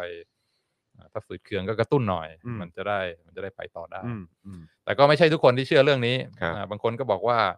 กระตุ้นสิ อืม เดี๋ยวสักพักก็เงินเฟ้อ อืม มันจะไปจุดไหนล่ะ มันก็ไปจุดที่ว่าเงินในระบบมันมากเกินไป อืม แล้วคราวนี้มันก็กลับไปอ่าติดลมเกิด อืม ความซบเซาเหมือนเดิมอยู่ดีนั่นแหละ อืมอืม เพราะฉะนั้นอย่าไปกระตุ้นมาก มอืม เพราะจุดหมายปลายทางมันก็คือเอ่อกระตุ้นมากเกินไป อืม แล้วก็ อืม เอ่อปัญหาก็ยิ่งตามมาทีหลัง อืมอืมอืมอืมโอ้โหอันนี้ก็ เอ่อได้สองตัวอย่างที่จริง ๆ แล้วเราก็ต่อยอดไปได้อีกหลายเรื่องนะ แต่ว่าแต่ว่าไอ้ตรงตรงประเด็นที่อาจารย์วินัยกังวลตอนต้น ที่บอกว่าเออเดี๋ยวถ้ามีคนทักขึ้นมาหรือแม้กระทั่งผมทักขึ้นมาเนี่ยเดี๋ยวมันเดี๋ยวมันจะเดี๋ยวมัน เดี๋ยว จะ จะเล่า ไป ไม่จบ เดี๋ยวมันจะไปต่อไม่ได้เออ เออ ตรงนี้ตรงนี้เข้าใจแล้วก็แล้วก็ก็เห็นภาพแล้วก็อย่างที่บอกไปว่าเออแบบมันมีในประเด็นของเรื่องเอ่อการแก้ปัญหา ต่างๆ เหล่านี้ที่เราอาจจะเอะกันขึ้นมาเนี่ยด้วยด้วยด้วยวิธีการอื่นๆ นอกจากวิธีการ ทางเศรษฐศาสตร์ด้วยเหมือนกันเพราะเพราะแน่นอนภายในสังคมมันมีมันมีหลายสิ่งหลายอย่างมากๆที่ทำให้สังคมมันขับเคลื่อนไป อืม ไม่ว่าจะเป็นอ่ะทางด้านเศรษฐศาสตร์ อืม ทางด้านเอ่อแบบเขาเรียกว่าอะไรอะสังคมวิทยา อืม นิติศาสตร์ อืม คือกฎหมงกฎหมายมันก็เกี่ยวข้องใช่ไหมฮะเรื่องของ สาธารณสุขก็ อืม เกี่ยวข้องเรื่องของแบบการเมืองระหว่างระหว่างประเทศก็เกี่ยวข้องอะไรเงี้ยคือมันมันมีหลากหลายปัญหาเหลือเกินที่จะหยิบยกตรงไหนล่ะมามาใช้เป็นวิธีการแก้ปัญหา ซึ่งก็อ๋อโอเคเข้าใจคือ ดีมาก คือคือเห็นเห็นภาพในสิ่งที่ ใช่ อาจารย์วินัยเอ่อพยายามจะสื่อสารนะครับ เอออือฮึ ก็คือเห็นปัญหา อืม ทางเศรษฐกิจ บางอย่างนักเศรษฐศาสตร์ก็อาจจะพอให้คำแนะนำได้บ้าง เออเออเออ แต่บางปัญหามันก็เกินเลยกว่าที่อ่าอาจจะสามารถให้คำแนะนำเข้าไป อืม ปรับปรุงแก้ไขได้ อือฮึคุณพี่นอกบอกว่าอะไรที่เยอะเกินไปก็ต้องมีการเบิร์นอืมคือหมายความว่าต้องต้องเผาเงินในกันนะฮะเออครับผม นะฮะเอ่อคุณภูมินถามว่าอาจารย์วินัยเชื่อในตลาดเสรีไหมครับ อืม อ่าอ่าเทียบกับอะไรครับ ถ้า เออ เทียบกับอ่าตลาดที่อ่ามีรัฐบาลรวมศูนย์ แล้วก็วางแผนทุกอย่าง แล้วคอยสั่งว่าใครทำอันโน้นอันนี้ก็ก็เชื่อตลาดเสรีมา เชื่อก กว่า เชื่อตลาดเสรีดีกว่านะครับนะฮะเอ่อคุณ wishing be happy บอกว่าอยากฟังเรื่องรัสเซียด้วยค่ะผลกระทบต่อไทย อืม การคือเราเราเราเราก็สามารถพูดได้ใช่ไหมว่าเออการที่เขามีการรบกันอยู่ที่แบบระหว่างรัสเซียกับยูเครนเนี่ยคือไกลแสนไกลเลยเออคือไกลจากที่นี่เยอะมาก แต่โอเคแน่นอนยุคสมัยนี้มันคือ ยุคสมัย global จริงๆนะฮะคือทุกทุกอย่างมันก็เชื่อมต่อไปหมดแต่ว่า อืม สิ่งที่มันเกิดขึ้นที่นั่นเนี่ยมันมันสามารถกระทบถึงไทยเราได้ อ่าครับ ได้ได้มากไหมครับ ครับ อืม ครับแน่นอนครับ อืม ก็คือถ้าจะมองว่าอ่าความซบเซาในช่วงนี้เนี่ย มันคล้ายกับสหกรณ์มันคล้ายกับอ่าคุกมากกว่าเนี่ อื ย อฮึ ก็ลองคิดดูว่าอ่าปัญหาที่มันเกิดขึ้น ก็ส่วนหนึ่งก็คืออาสงครามใช่ไหมครับทำให้อ่ารัสเซียเป็นผู้ส่งออกน้ำมันเรียกว่าอันดับสอง อืมอืม ของโลก เพราะฉะนั้นอันนี้มันก็อาจจะแบบว่า เออ เกิดความว่า เอออาต้นทุนของอาพลังงานแพงขึ้น ครับ อ่าก็เหมือนว่า เออ แต่ก่อนกาชาติสากลก็เคยส่งมาให้เรา ครับ เรื่อยๆใช่ไหม ครับ ทำให้มีอ่าพลังงานในประเทศเนี่ยมันมันอ่าอ่าสามารถเอามาใช้ได้อย่างเพียงพอ ตอนนี้มันเริ่มน้อยลงแล้ว อืม เพราะว่า อืม อ่ามีมีสงครามมีความไม่แน่นอน เพราะฉะนั้นมันก็ราคาพลังงานที่เพิ่มขึ้น มันก็อาจจะคล้ายกับตัวอย่างของของคุกมากกว่า อืมอืม อีกอย่างก็คือแน่นอนอ่าโควิด ซึ่งทำให้อ่าคนผลิตอ่าออกมาอ่าผลิตได้ไม่เต็มที่เหมือนแต่ก่อนนะ ค ค รั รับบ มีความขาดแคลนเกี่ยวกับอ่าในในห่วงโซ่อุปทานอ่าคนงานอ่าต้องกักตัวอ่าอ่าสินค้าบริการที่เคยแลกเปลี่ยนกันได้ในระหว่างประเทศมันเกิดหยุดชะงักอะไรเงี้คยรับครับ มันก็อ่าความความฝืดเคืองอะไรที่มันเป็นตอนนี้มันอาจจะคล้ายกับลักษณะของอาคุกเฉลยศึกมากกว่า อืมอืม มากกว่าเอ่อสหกรณ์เบบี้ซิเตอร์ อืม เพราะฉะนั้นวิธีแก้มันก็ มันก็ยากกว่า อืม ที่บางทีปัญหาเอ่อทางเศรษฐศาสตร์อย่างเช่นเพิ่มความคล่องอ่ากระตุ้นเศรษฐกิจมันจะช่วยได้บางทีมัน อือฮึ มันมันเกินเลยกว่าที่อ่านโยบายเหล่านั้นมันจะ อืม มันจะสำลิดผลได้ มองมองกลับมองกลับกันเมื่อสักครู่นี้อาจารย์วินัยบอกว่าเฮ้ยจริง ๆ แล้วอ่ะมันไม่ใช่ว่า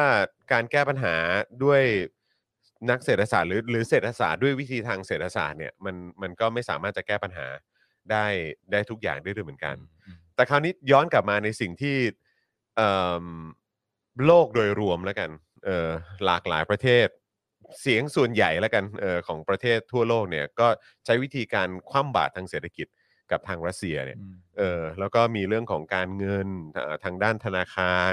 เอ่อเรื่องของ SWIFT เรื่องของแม้กระทั่งเอ่อสวิตเซอร์แลนด์ อืม ใช่ไหมฮะหรือแม้กระทั่งการขนส่งสินค้า เพย์พาระบบการเงินต่างๆ ก็ออกมาประกาศว่าจะไม่ให้บริการในรัสเซีย Masterclass เอ่อเอ่อ Mastercard อะไรต่างๆ หรือ Apple เอ่อ Google อะไรพวกนี้คือเขามีมีการขยับตัวกันหมดเลยตรงจุดเนี้ยการแก้ปัญหาสงครามหรือว่าไอ้การหรือหรือสถานการณ์ในยูเครนและรัสเซียเนี่ยสงครามการรุกรานยูเครนของรัสเซียเนี่ย อืม เราใช้วิธีทางเศรษฐศาสตร์ได้ไหมฮะ อืม คือเราจะใช้คำนี้ได้ไหมหรือว่าใช้ใช้วิธีทางที่มันเกี่ยวข้องกับทางด้านเศรษฐกิจ ในการแก้ปัญหาเนี่ย อาจารย์วินัยคิดว่ามันมันมันเป็นผลดี หรือเขาเรียกว่าอะไรมันจะมันจะ มันมันมีผลดีมากกว่าผลเสียหรือว่ามีผลเสียมากกว่าผลดีครับเออในในมุมมองของอาจารย์ โอ้ดีมาก อืม ดีมาก คือสิ่งที่ อันนี้อันนี้เป็นการหยิบเอา อ่ วิ ดี ธี ม การ ดีม ทางเศรษฐศาสตร์มา ดี แก้ปัญหาสงครามเนอะเออ ก็เลย คื อยากถามความเห็นครับ สิ่งที่นานาชาติกำลังพยายามทำใช่ไหม ครับ คือตัดตัดตัดตัดอะไรที่ อืม เคยเข้าไปได้ ตอนนี้ อืม ก็โดนตัดตัดตัด อือฮึ หมดเนี่ย มันก็คือพยายามจะทำให้อ่าเศรษฐกิจภายในรัสเซียเนี่ยเหมือนเหมือนอ่าอ่าคุกเฉลยศึก อืม อ่าตอนนั้นคืออะไรที่มันเคยเข้ามาได้ ครับ อ่าสินค้าบริการทรัพยากรทั้งหลายที่เคยเข้ามาตอนนี้โดนตัดตัดตัดตัด อืม เพราะฉะนั้นถ้าอยากจะจินตนาการว่าสภาพภายในอ่าเศรษฐกิจรัสเซียเป็นยังไง ก็ก็คงคล้าย ๆ กับในใน อืม ในในคุกเฉลยศึก ครับผม ก็คืออะไรที่มันเคยมีเพียงพอที่จะมาแลกเปลี่ยนอ่าอ่าอุปโภคบริโภคได้ตอนนี้มันก็เริ่มน้อยลงน้อยลง ราคาสินค้าและบริการก็พุ่งสูงขึ้นอ่าคนก็เกิดความฝืดเคืองใช่ไหม อืม ข้าวยากหมากแพงอ่ารัฐบาลจะทำยังไงอ่าก็ อ่าพิมพ์เงินรูเบิลเพิ่มเข้าไปมันก็ไม่ได้ช่วยอะไรหรอก เพราะว่าของมันขาดแคลนจริงๆอ่าเพราะฉะ แล้วคนถอนเงินออกด้วย อ่า แล้วก็บอกว่าอะไรนะจะเพิ่มดอกเบี้ยเป็นเท่าไหร่ อ่า ยี่สิบ 20% เปอร์เซ็นต์อะไรแบบเนี้ย เพราะฉะนั้นพอโดนกดดันทางเศรษฐกิจอย่างนั้นเข้าไปเนี่ยก็ก็คือปัญหาที่เอ่อรัฐบาลกลางธนาคารกลางรัสเซียเนี่ยยาก อืม ที่จะแก้ปัญหามันแก้ไม่ได้ มัน อืม มันเป็นเอ่อเกิดความฝืดเคืองขาดแคลนจริง ๆ ของสินค้า อือฮึ และบริการ ก็คือเป็นเป็นแรงกดดันที่ค่อนข้างจะ อือฮึ จะหนักเอาทีเดียว อือฮึ อ่าเพราะฉะนั้นอ่าในประเทศรัสเซียจะเกิดความเดือดร้อนอ่าผู้คนลำบากยากแค้นไหมแน่นอน อืม อ่าทีนี้ปัญหาคือมันจะนำไปสู่การเปลี่ยนแปลงหรือเปล่า อืม ก็คือว่าความเดือดร้อนอ่าลำาบากยากแค้นของประชาชนในประเทศเนี่ยจะส่งผลให้อ่าผู้นำประเทศอ่าอ่ากลับถอยกลับมาพิจารณา อืม อ่านโยบายที่กำลังดำเนินอยู่หรือเปล่า อืม มันมีลิงก์นั่นอยู่หรือเปล่า อืม ในระหว่างความยากลำบากลำบากยากแค้นของประชาชนกับอ่าการตัดสินใจของของผู้นำประเทศ อืม อืมซึ่งซึ่งอันนี้มันก็อ่าก้าวเข้าไปใน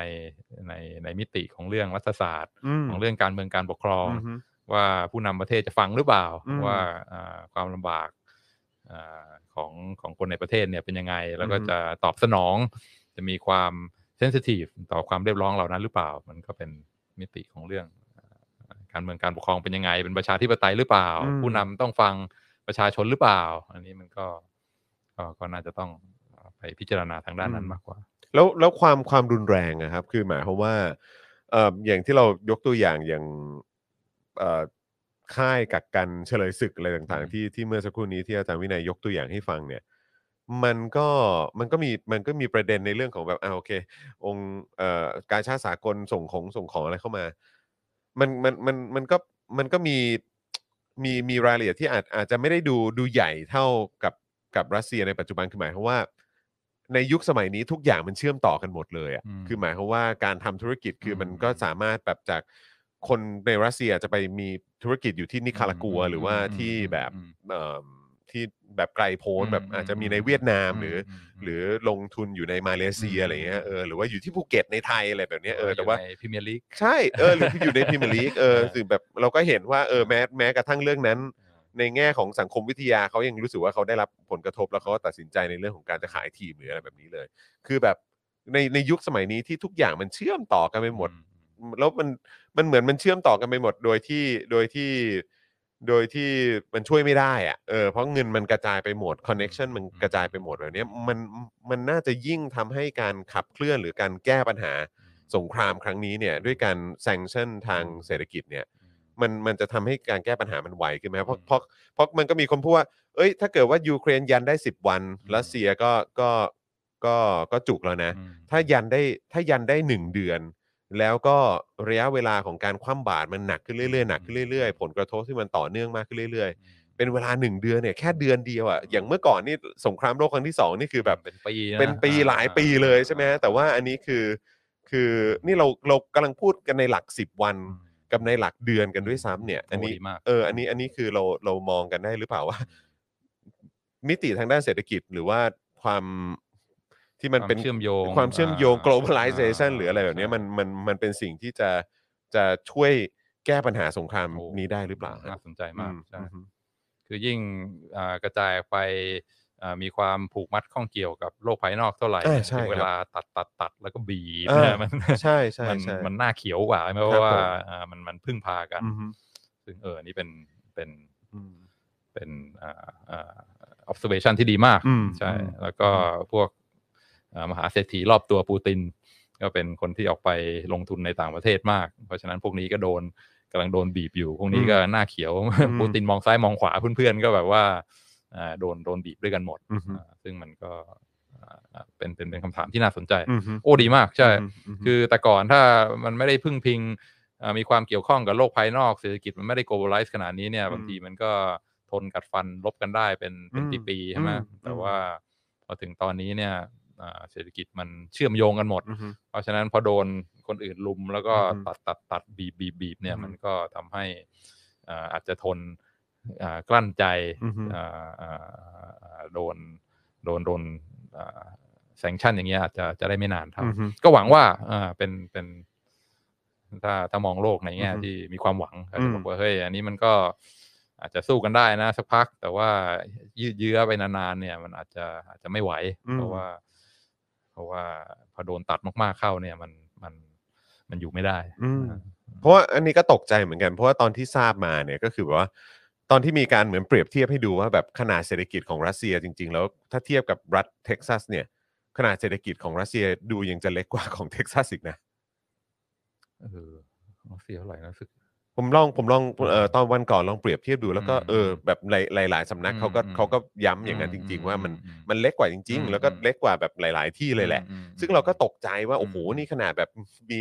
ขนาดพื้นที่ใหญ่ อ่า ขนาดนั้น อ่า แล้วก็ ใช่ใช่ มีเรื่องของทรัพยากรเรื่องของน้ำมันอะไรแบบนี้ ใช่ แล้วเนี่ย ใช่ แต่ว่าท้ายที่สุดแล้วด้วยความอืมอาจจะเกี่ยวกับเรื่องของระบบการปกครองหรือด้วยอะไรด้วยหรือเปล่าเนี่ย มันก็ ใช่ มันก็ทำให้ขนาดเศรษฐกิจแบบ ใช่ มันไม่ได้ ใช่ มันไม่ได้ ไม่ได้ใหญ่มาก ไม่ได้ใหญ่ขนาดนั้น แล้วถ้าถ้ายิ่งมาโดนการกดดันทางเศรษฐกิจหนักแบบนี้อีกเนี่ย มันจะ อืม มันจะไหวเหร จะ อ อยู่ได้สักกี่น้ำ ใช่ ใช่ ซึ่งอันนี้ก็เลยต่อเนื่องไปอีกนิดนึงครับ กับสิ่งที่หลายคนก็บอกว่า การที่รัสเซียบุกยูเครนเนี่ยเอ่อถ้าเราปล่อยให้มันเกิดขึ้น หรือเราปล่อยให้มันสำเร็จเนี่ยมันก็อาจจะต่อเนื่องมาถึงเรื่องของการที่จีนอาจจะไปบุกไต้หวันก็ได้ อืม อันนี้ก็เป็นสิ่งที่ที่คนเขาก็พูดกันหรือกังวลกันนะครับ แต่ไอ้สิ่งที่มันกำลังเกิดขึ้นกับรัสเซียเนี่ยกับการถูกคว่ำบาตรทางเศรษฐกิจแบบเนี้ยแล้วก็มีเรื่อง ของเอ่อโอ้โหแบบคนไม่สามารถเข้าถึงเงินได้เอ่อการเอ่อส่งออกสินค้าก็ส่งไม่ได้ สินค้าเข้ามาก็ไม่มีด้วยเหมือนกันอะไรเงี้ยคือตอนนี้รัสเซียกำลังเป็นเหมือนค่ายเฉลย อืม กักกันอันนั้นที่เรายกตัวอย่าง ใช่ ตอนต้นรายการ ใช่ แต่ในขณะเดียวกันคือคือถ้าจีนทำอย่างนั้นกับกับไต้หวัน แล้วโลกเนี่ยก็มีการแซงชั่นจีนเนี่ย อืม เออแต่ว่าขนาดเศรษฐกิจของจีนเนี่ย โอ้ใหญ่กว่ามาก ก็ใหญ่กว่ามาก อืม คิดว่าอันนี้อันนี้แค่ถามเฉยๆนะฮะคิดว่า อืม คือสิ่งนี้หรือเปล่าเป็นอย่างหนึ่งที่อาจจะทำให้ให้ทางจีนเนี่ย แบบไม่ได้คงคงจะไม่บุกไต้หวันหรือทำอะไรแบบนี้ เพราะเพราะมันอาจจะมีประเด็นเรื่องของการคว่ำบาตรเกิดขึ้นได้ด้วยเหมือนกัน อืมม หรือว่าคิดว่าเขาคงเขาคงไม่ได้รับผลกระทบอะไรมากครับ อืม เพราะอาจารย์วัฒนาบอกว่าโอ้โหแค่โควิดเองนี่ก็จีนนี่ก็จุกไปเยอะพอสมควรเลย อือืมมอืม แถมการลงทุน BRI อะไรต่างๆ ด้วยก็คือมันก็ อืม มันก็ย้อนย้อนกลับมากระทบกับเศรษฐกิจ อืม ภายในของจีน อืม เยอะพอสมควรเลย อันนี้อันนี้น่าจะเป็นหนึ่งเหตุผลหรือเปล่าที่ทำให้จีนก็คงคงจะไม่บุกไต้หวัน อืม ในเร็ววันนี้ อืม จากตัวอย่างของรัสเซีย อ่าเห็นด้วยมากว่า อือฮึ สิ่งที่กำลังเกิดขึ้นตอนเนี้ย จีนกำลังเพ่งมองดูว่า อ่าไหนดูสิพวกตะวันตกเนี่ย ถ้าจะไม่ไม่ลบเอง แต่ อือฮึ ว่าจะใช้มาตรการทางเศรษฐกิจเนี่ยมันจะทำได้แค่ไหน อืม จีนก็นั่งจดไงว่า เออ เออถ้าเราโดน ครับ มากเนี่ ผ ย ม จะเป็นยังไง อืม ใช่แน่นอน เพราะฉะนั้นก็ต้องก็ต้องเอาให้หนัก อืม รัสเซียก็ต้องแบบว่าเป็นกรณีศึกษาดูไว้นะ จะต้องเป็ อื น ม อย่างนี้นะอ่าถ้าไม่หนักไม่ได้ อืม ไม่งั้นคืออ๋อถ้างั้นก็ชิว อืม ๆอ่าถ้าตะวันตกไม่เข้ามาก้าวไก่ายมากเราก็จัดการซะ อืม อ่าถูกต้องอาอีกอย่างหนึ่งก็คืออ่าใช่อ่าจีนใหญ่กว่าเยอะ ครับ แล้วก็อ่าอนุภาพทางเศรษฐกิจเนี่ยใหญ่กว่ารัสเซียเป็นเป็นสิบสิบเท่า ครับ อ่าเพราะฉะนั้นเวลาอ่าถ้าตะวันตกร่วมมือกันกดดันเนี่ยมันก็อาจจะบีบได้ไม่ไม่ไม่รุนแรงเท่าการ อือฮึ บีบรัสเซีย เพราะว่าจีนเครือข่ายอ่ายิ่งแค่เศรษฐกิจในประเทศก็ใหญ่มากแล้ว แต่ว่าเอ่อบางทีเอ่อมันมันแย่แค่ไหนเนี่ยมันขึ้นอยู่กับความความความคาดหวังด้วยใช่ไหม อืม คือ expectation คืออ่า เมืองจีนเนี่ยเกิดความคุ้นเคยแล้วก็คาดหวังอยู่แล้วว่าทุกปีเนี่ยเศรษฐกิจต้องโต 5% 7%เ ครับผม อ่อเพราะฉะนั้นนั่นคือความคาดหวังตั้งไว้แล้วค่อนข้างสูง ครับ ของของของคนจีน ซึ่งถ้าเอ่อเกิดปัญหาทางเศรษฐกิจขึ้นมาโดนบีบโดนอะไรเงี้ยบางทีมันก็อาจจะไม่ถึงกับเศรษฐกิจซบเซาแต่ว่าเอ่อมัน performance มันต่ำกว่าความคาดหวังเยอะ อืม ๆเอ่อคนก็เฮ้ยทำไมแต่ก่อนชีวิตมันดีขึ้นก้าวหน้า อืม เรื่อยๆทำไมตอนนี้มันเริ่มแจก ชะงัก เนตมันเริ่ม อืม ชะงัก นักไม่ค่อยไป อืม เอ่อความไม่พอใจเนี่ยบางทีมันไม่ได้ขึ้นอยู่กับว่า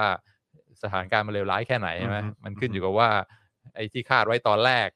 กับไอ้ที่ได้เนี่ยมันมันมันมันมันมันต่างกันแค่ไหน อือฮึ เพราะฉะนั้นความโกรธมันก็อาจจะเกิดขึ้นได้เหมือนกัน ครับ แม้ว่ามันไม่ถึงกับแบบโอ้โหเศรษฐกิจเอ่อข้าวยากหมากแพงอะไรเงี้ยแต่ว่าแค่โตช้าลงเอ่อชีวิตไม่ก้าวหน้า อันนี้มันก็อาจจะเกิดความ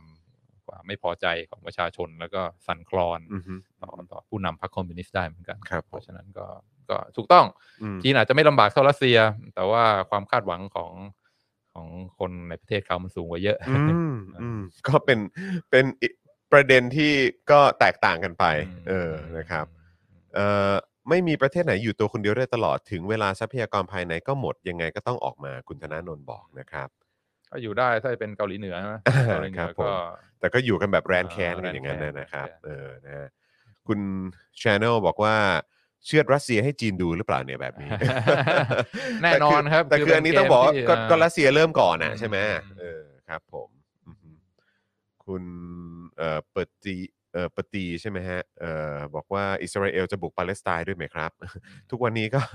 คือจะบอกว่า คือทุกวันนี้ก็ที่ที่เห็นเห็นอยู่ก็ โอ้โห มีเด็กตายกันแต่ละ อืม วันแต่ละเออนะครับ หรือมีคนเสียชีวิตจากการแบบเออเหมือนคือมีปัญหากันระหว่างนะฮะเอ่อปาเลสไตน์กับอิสราเอลนี่ก็ อืม มีข่าวทุกวันนะครับ อืม มีข่าวทุกวันคือคือบอกคือบอกบุกเออคือบอกยังไม่บุกก็เหมือนบุกแล้ว นะครับเออคุณ ลีบอกว่าจีนไม่กล้าหรอก ครับผมนะฮะมันก็คล้ายๆ กับไอ้ตอนนั้นไงคุณลีที่เราคุยกันว่า โอ๊ยปูตินไม่หรอกอะไรอย่างเงี้ยหรือว่าหลายๆ คนที่เราฟังกันมาก็ไม่หรอกไม่หรอกมันแบบ มันจะทำเหรออะไรอย่างเงี้ยแต่ท้ายสุดมันก็ทำนะเออนะครับเพราะฉะนั้นก็ expect for the worst ไว้ก่อน อืมอืมอืม นะครับ คุณวิทยาบอกว่าการประท้วงอย่างกว้างขวางของชาวรัสเซียจะส่งผลต่อชัยชนะของปูตินหรือไม่ครับนะฮะก็การเมืองข้างภายในประเทศมันก็ มันก็จะส่งผลกับการเมืองระหว่างประเทศนะฮะเออครับ ก็ต้องก็ต้องดูว่า การสถานการณ์ภายในรัสเซียเนี่ย อืม มันจะมันจะหนักหน่วงขนาดไหน อืม เออเพราะว่ามันคงมันคงไม่สามารถจะมีกองทัพจากข้างนอกที่จะเข้าไปแล้วก็แบบปูตินเอ่อสละตำแหน่งเดี๋ยวนี้ก็คงทำอย่างนั้นไม่ได้อยู่แล้วนะครับเอ ประ อ เด็นคือวุธนิวเคลียร์ใช่ไหม ใช่ครับ อ่า ผม ซึ่งแบบว่าอ่า อืม มันง้างอยู่ไงว่าถ้า ถ้าเกิดเข้ามายุ่งมากเกินไปเนี่ยเนี่ย อืม กดปุ่มนะกดปุ่มนะ ใช่ ซึ่ง ใช่ อ่า เพราะฉะนั้นคือ พิ มัน นาศทุกฝ่าย มันก็คงต้องเป็นจากการเปลี่ยนแปลงจากภายใน อืม นะครับ มันถึงจะเกิดขึ้นได้นะครับ คุณชลิตราบอกว่าชอบสป o อ e บ a r k เออชอบชอบสป o อ e ดาร์กมากเลยค่ะเอออยู่ที่ออสเตรเลียเนี่ยเราไม่ค่อยได้ติดตามข่าวอาศัยตามสป o อ e ดาร์กเลยพอจะมีความรู้บ้าง เวลาไปคุยกับคนอื่นค่ะโอ้ โอ้ โห โหยอดเลยครับ นดีครับ อ่าน นะฮะมาติดตามบ่อยๆครับนะฮะเอออยากอยากให้คุณผู้ชมนะฮะโดยเฉพาะคนไทยที่อยู่ทั่วโลกเนี่ยก็มาพูดคุยกันได้นะครับ โอ้นี่เรามีประเทศอะไรนะเนี่ยตอนแรกอยู่เยอรมนีใช่ไหม มีเยอรมัน อ่า ญี่ปุ่น ญี่ปุ่น ออสเตรเลีย ออสเตรเลีย ไต้หวันก็ อ่ามี มีนะฮะ เพราะว่าจะมีคุณผู้ชมที่อยู่ที่ไต้หวันนี่ก็เอ่อจะมาทักทายทุกเช้าวันจันทร์เสมอ นะ ฮะ โดยเฉพาะในวาสนาละวาดนะครับ คุณลีนี่ก็อยู่ที่สิงคโปร์ใช่ไหมเออ แล้วก็มีที่สหรัฐอเมริกาใช่ไหมแฟนๆรายการก็อยู่ที่ที่เมืองเก่าอาจารย์วินัยก็เหมือนกันนี่ ที่อาจารย์วินัยเคยไปเรียนน่ะ อ๋อพาโลวาโต เออพาโลโตก็มีนะครับโอ้ยเต็มไปหมดเลยครับ ที่ที่ฟินแลนด์ก็มีนอร์เวย์ก็มีโอ้ยคือเต็มไปหมดเลยครับ ลอนดงลอนดอนก็มีด้วยนะครับ โอ้โหเดี๋ยวเดี๋ยวเพย์พาเขาจะเอ่อตัดบริการเมืองไทยเนี่ย เออครับผม เราก็ ก็ ลำบ สมัครเป็นรายเดือน หมื ก็ได้ ย ครับ สมัครเป็นรายเดือนก็ได้มาเป็นเมมเบอร์กันนะ เออนะครับ ก็มาเป็นเมมเบอร์แบบ เพราะอย่างอย่าง u t u b e นี่ก็เรามีหลายแพ็กเกจ แพ็กเกจเริ่มต้นก็อย่างที่บอกไปเดือนละ150 อืม ตกวันละ5บาทนะครับ แต่อยากถ้าเป็นแบบแพตตินัมเลย อ่า ก็มีมีแพ็กเกจสูงกว่านั้นครับ โอ้ นะฮะเอาเอาที่อ่าคุณผู้ชมสะดวกเลยนะครับ อ่าน นะฮะอ่าอ๋อใช่มีนิวซีแลนด์ด้วยคุณศิรภพไงเออคุณศิรภพบอกว่าอย่าลืมนิวซีแลนด์นะครับ อ่า คุณทีนิดาบอกว่าจากไต้หวันนี่ โอ้ ไง โห เออเห็นไหม นะครับ คุณวิทยาบอกว่าฝากอาจารย์วินัยวิเคราะห์และให้ความเห็นต่อแถลงการของปูตินหน่อยครับอ๋อโอ้แต่ผมก็ไม่แน่ใจแถลงการไหนนะ เพราะมันก็มีมันก็เห็นออกมาหลายรอบเหมือนกัน บว่านะเหมือนอะไรนะ เหมือนการแซงชั่นเนี่ยเหมือนเหมือนประกาศสงครามหรือเป ใช ล่า ่ เออ นะครับ ก็อืมคุณชนิดจ่าว่าไม่ง้อเพย์พาค่ะ อาศัยเพื่อนโอน โอ้โห น่ารักจังเลย ยอดมากครับ น่ารักจังเลยนะครับเอ่อปูตินวางแผนมานานคิดว่าแค่นี้ยังไม่จบ คิดว่าอะไรคือก้าวต่อไปสำหรับปูติน ครับ เออ นะครับ แหม อั อั น น นี้ นี้ก็คือจะแบบว่าลองไง อืม กล้าไหมกล้าไหม ใช่ ผมว่ามันคือ ผม เล่นโป๊กเกอร์ครับ อ่า อืม โป๊กเกอร์ใช่ เออมันคือโป๊กเกอร์ นี่นะยนะไอ้อะไร เออ นะ โรงงานไฟฟ้านิวเคลียร์นะ อ่า ไฟไหม้อยู่นะ ใช่ ดูซิว่าใครกลัว โอ้ยแต่ กว่า แต่ น ของของกรกรณีเอ่อโรงไฟฟ้านิวเคลียร์นี่ก็ตกใจเหมือนกัน เพราะว่าตอนทีแรกเนี่ย ก็ตอนที่เราทราบข่าวเนี่ยก็คือว่าโอเคก็มีจลงจรวดระบงระเบิดอะไรไปตกแถวนั้นเยอะใช่ไหมครับ แต่ว่าข่าวก็ออกมาว่าอ่ะท้ายที่สุดก็ก็ก็ปลอดภัยเออก็อาจจะมีความเสียหายเกิดขึ้น แต่ว่าก็ปลอดภัยมันไม่ได้แบบถึงขั้นว่าจะ จะเป็นเหมือนเชอร์โนบิลหรืออะไรอย่างเงี้ยนะฮะ อืม แต่ว่าก็ก็พอมาทราบข่าวอีกทีหนึ่งก็คือว่า กองทัพรัสเซียยึดไปแหละ อืม เออแล้วแต่ว่าตอนเนี้ยเจ้าหน้าที่ข้างในอ่ะยังสามารถทำงานได้อยู่ แต่เขาก็บอกว่าเอ่อความน่ากังวลก็คือว่าด้วยความที่ทหารมาคุมอ่ะมันก็อาจจะทำให้การดูแลหรือการเข้าถึงระบบต่างๆ ภายในโรงไฟฟ้านิวเคลียร์อาจจะมีปัญหาก็ได้ อืม ซึ่งมันก็จะส่งผลภายหลังได้ด้วยเหมือนกัน อืม นะครับ ซึ่ง โอ้ อืม ไปกันใหญ่ฮะ ไปกันใหญ่ครับ อว่าใครใครใครตาก็เอ้ยใครกระพริบตาก่อนกัน ใช่ อ่า ใช่ใช่นะครับเอ่อคุณมิสะนะครับบอกว่าเรายังต้องใช้ PayPal ทำงานหาเงินนะคะทำด้านวาดรูปกับคนต่างชาติรับเงินฝั่งนั้นขาดไปก็ขาดรายได้ ไม่มีมาจ่ายรายเดือนให้รายการคุณจรแน่ๆโธ่ อืม นะครับ ก็แต่ว่า จะยืดเวลาหรือเปล่า ใช่แต่ว่าอันนี้มันก็เหมือนเป็น พาร์ทอีกพาร์ทหนึ่งที่ที่ไม่พูดถึงไม่ได้ก็คือนโยบายจากภาครัฐเราอะ อืม นะครับที่ที่มันส่งผลกระทบกับบริการ อืม อันนี้ อืม นะครับ ซึ่งก็พอมันอยู่ในยุคสมัยของเนี่ยแหละครับเผด็จการแบบนี้เนี่ยเออ อืม การที่ประชาชนจะส่งเสียงในประเด็นนี้เนี่ยก็ยากมากๆเลย เพราะฉะนั้นการขับเคลื่อนอีกทางหนึ่งให้ประเทศนี้เป็นประชาธิปไตยเพื่อที่จะให้เสียงจากความจากความลำบากของเราอะ่ะเออมันมันได้ได้ได้ ถึงผู้ voice นำ ออกไปแล้ว อืม ถึงผู้นำหรือว่าได้ถึงคนมีอำนาจเนี่ย มันก็สำคัญนะครับ แล้วผมก็คิดว่าอันนี้ก็มันก็จะคล้ายๆกันนะครับ คุณคุณมิสะกับสิ่งที่กำลังเกิดขึ้นในรัสเซียตอนนี้ อืม ก็คือคนเข้าถึงเงินไม่ได้ เงินนี่แบบว่าเท่าไหร่นะหนึ่งดอลลาร์เท่ากับศูนย์จุดศูนย์หนึ่ง อัตราแลกเปลี่ยนนะ เอ อเขาเรียกว่าอะไรเออไม่ใช่สิเออเขาเรียกว่าอะไรศูนย์จุดศูนย์หนึ่งดอลลาร์เท่ากับกี่รูเบิลก็ไม่รู้ร้อยร้อยหนึ่งร้อยรูเบิลมันก็อะไรประมาณเนี้ย ก็เห็นข่าวล่าสุดที่ออกมานะครับ ก็เลยแบบ โอ้โห เห็นแล้วก็ก็นั่นเหมือนกันนะครับ คุณอิเอ่ออินุคุระหรือเปล่าหรือหรือไอนุคุระนะครับ บอกว่าเพย์พากลับลำแล้วอ๋อแล้วครับเออนะฮะอ่ะเดี๋ยวเดี๋ยวต้องไปดูกันนะครับเอ่อคุณมิโกะบอกว่าการที่สถานทูตรัสเซียออกประกาศเรื่องการดำเนินคดีคนไทยที่ไปร่วมสงครามกับฝั่งยูเครนเนี่ยแบบนี้มารยาททางการทูตสามารถทำได้ใช่ไหมครับอืม คือพอพูดถึงรัสเซียพูดถึงจีนอะไรต่าง ๆ เหล่านี้เนี่ยบางทีผมก็มีความรู้สึกว่าเออเรื่องมารยา ททางการทูตนี่ มันมันยังเป็น มันยังเขายังให้ความสำคัญกับประเทศ แบบลูกกระแป๋งอย่างเราด้วยแหละครับ เออ คือเขาเขาต้องให้เขาต้องใช้มารยาทกับลูกกระแป๋งไหมฮะเออเขาแค่ไปเกาๆหรือไปตบๆมันก็ก็จบแล้วอะฮะเข้าใจไหมฮะ คือเราคือเรามันลูกกระแป๋งจริง ๆ อ่ะ เนอะเออจริง ๆ นะ ผมรู้สึกอย่างนั้นนะ คือแบบคือมันก็คงไม่จำเป็นจะต้องแบบว่าไปประคองขึ้นมา แล้วก็แบบว่าเออขอโทษนะ อะไรอย่างเงี้ยอันนี้ก็จะเป็นแบบว่าตบตบลูกกระแป๋งให้แบบว่าเออแกว่งไปแกว่งมาให้มันเข้าที่สิโอ้ยคันคันเออ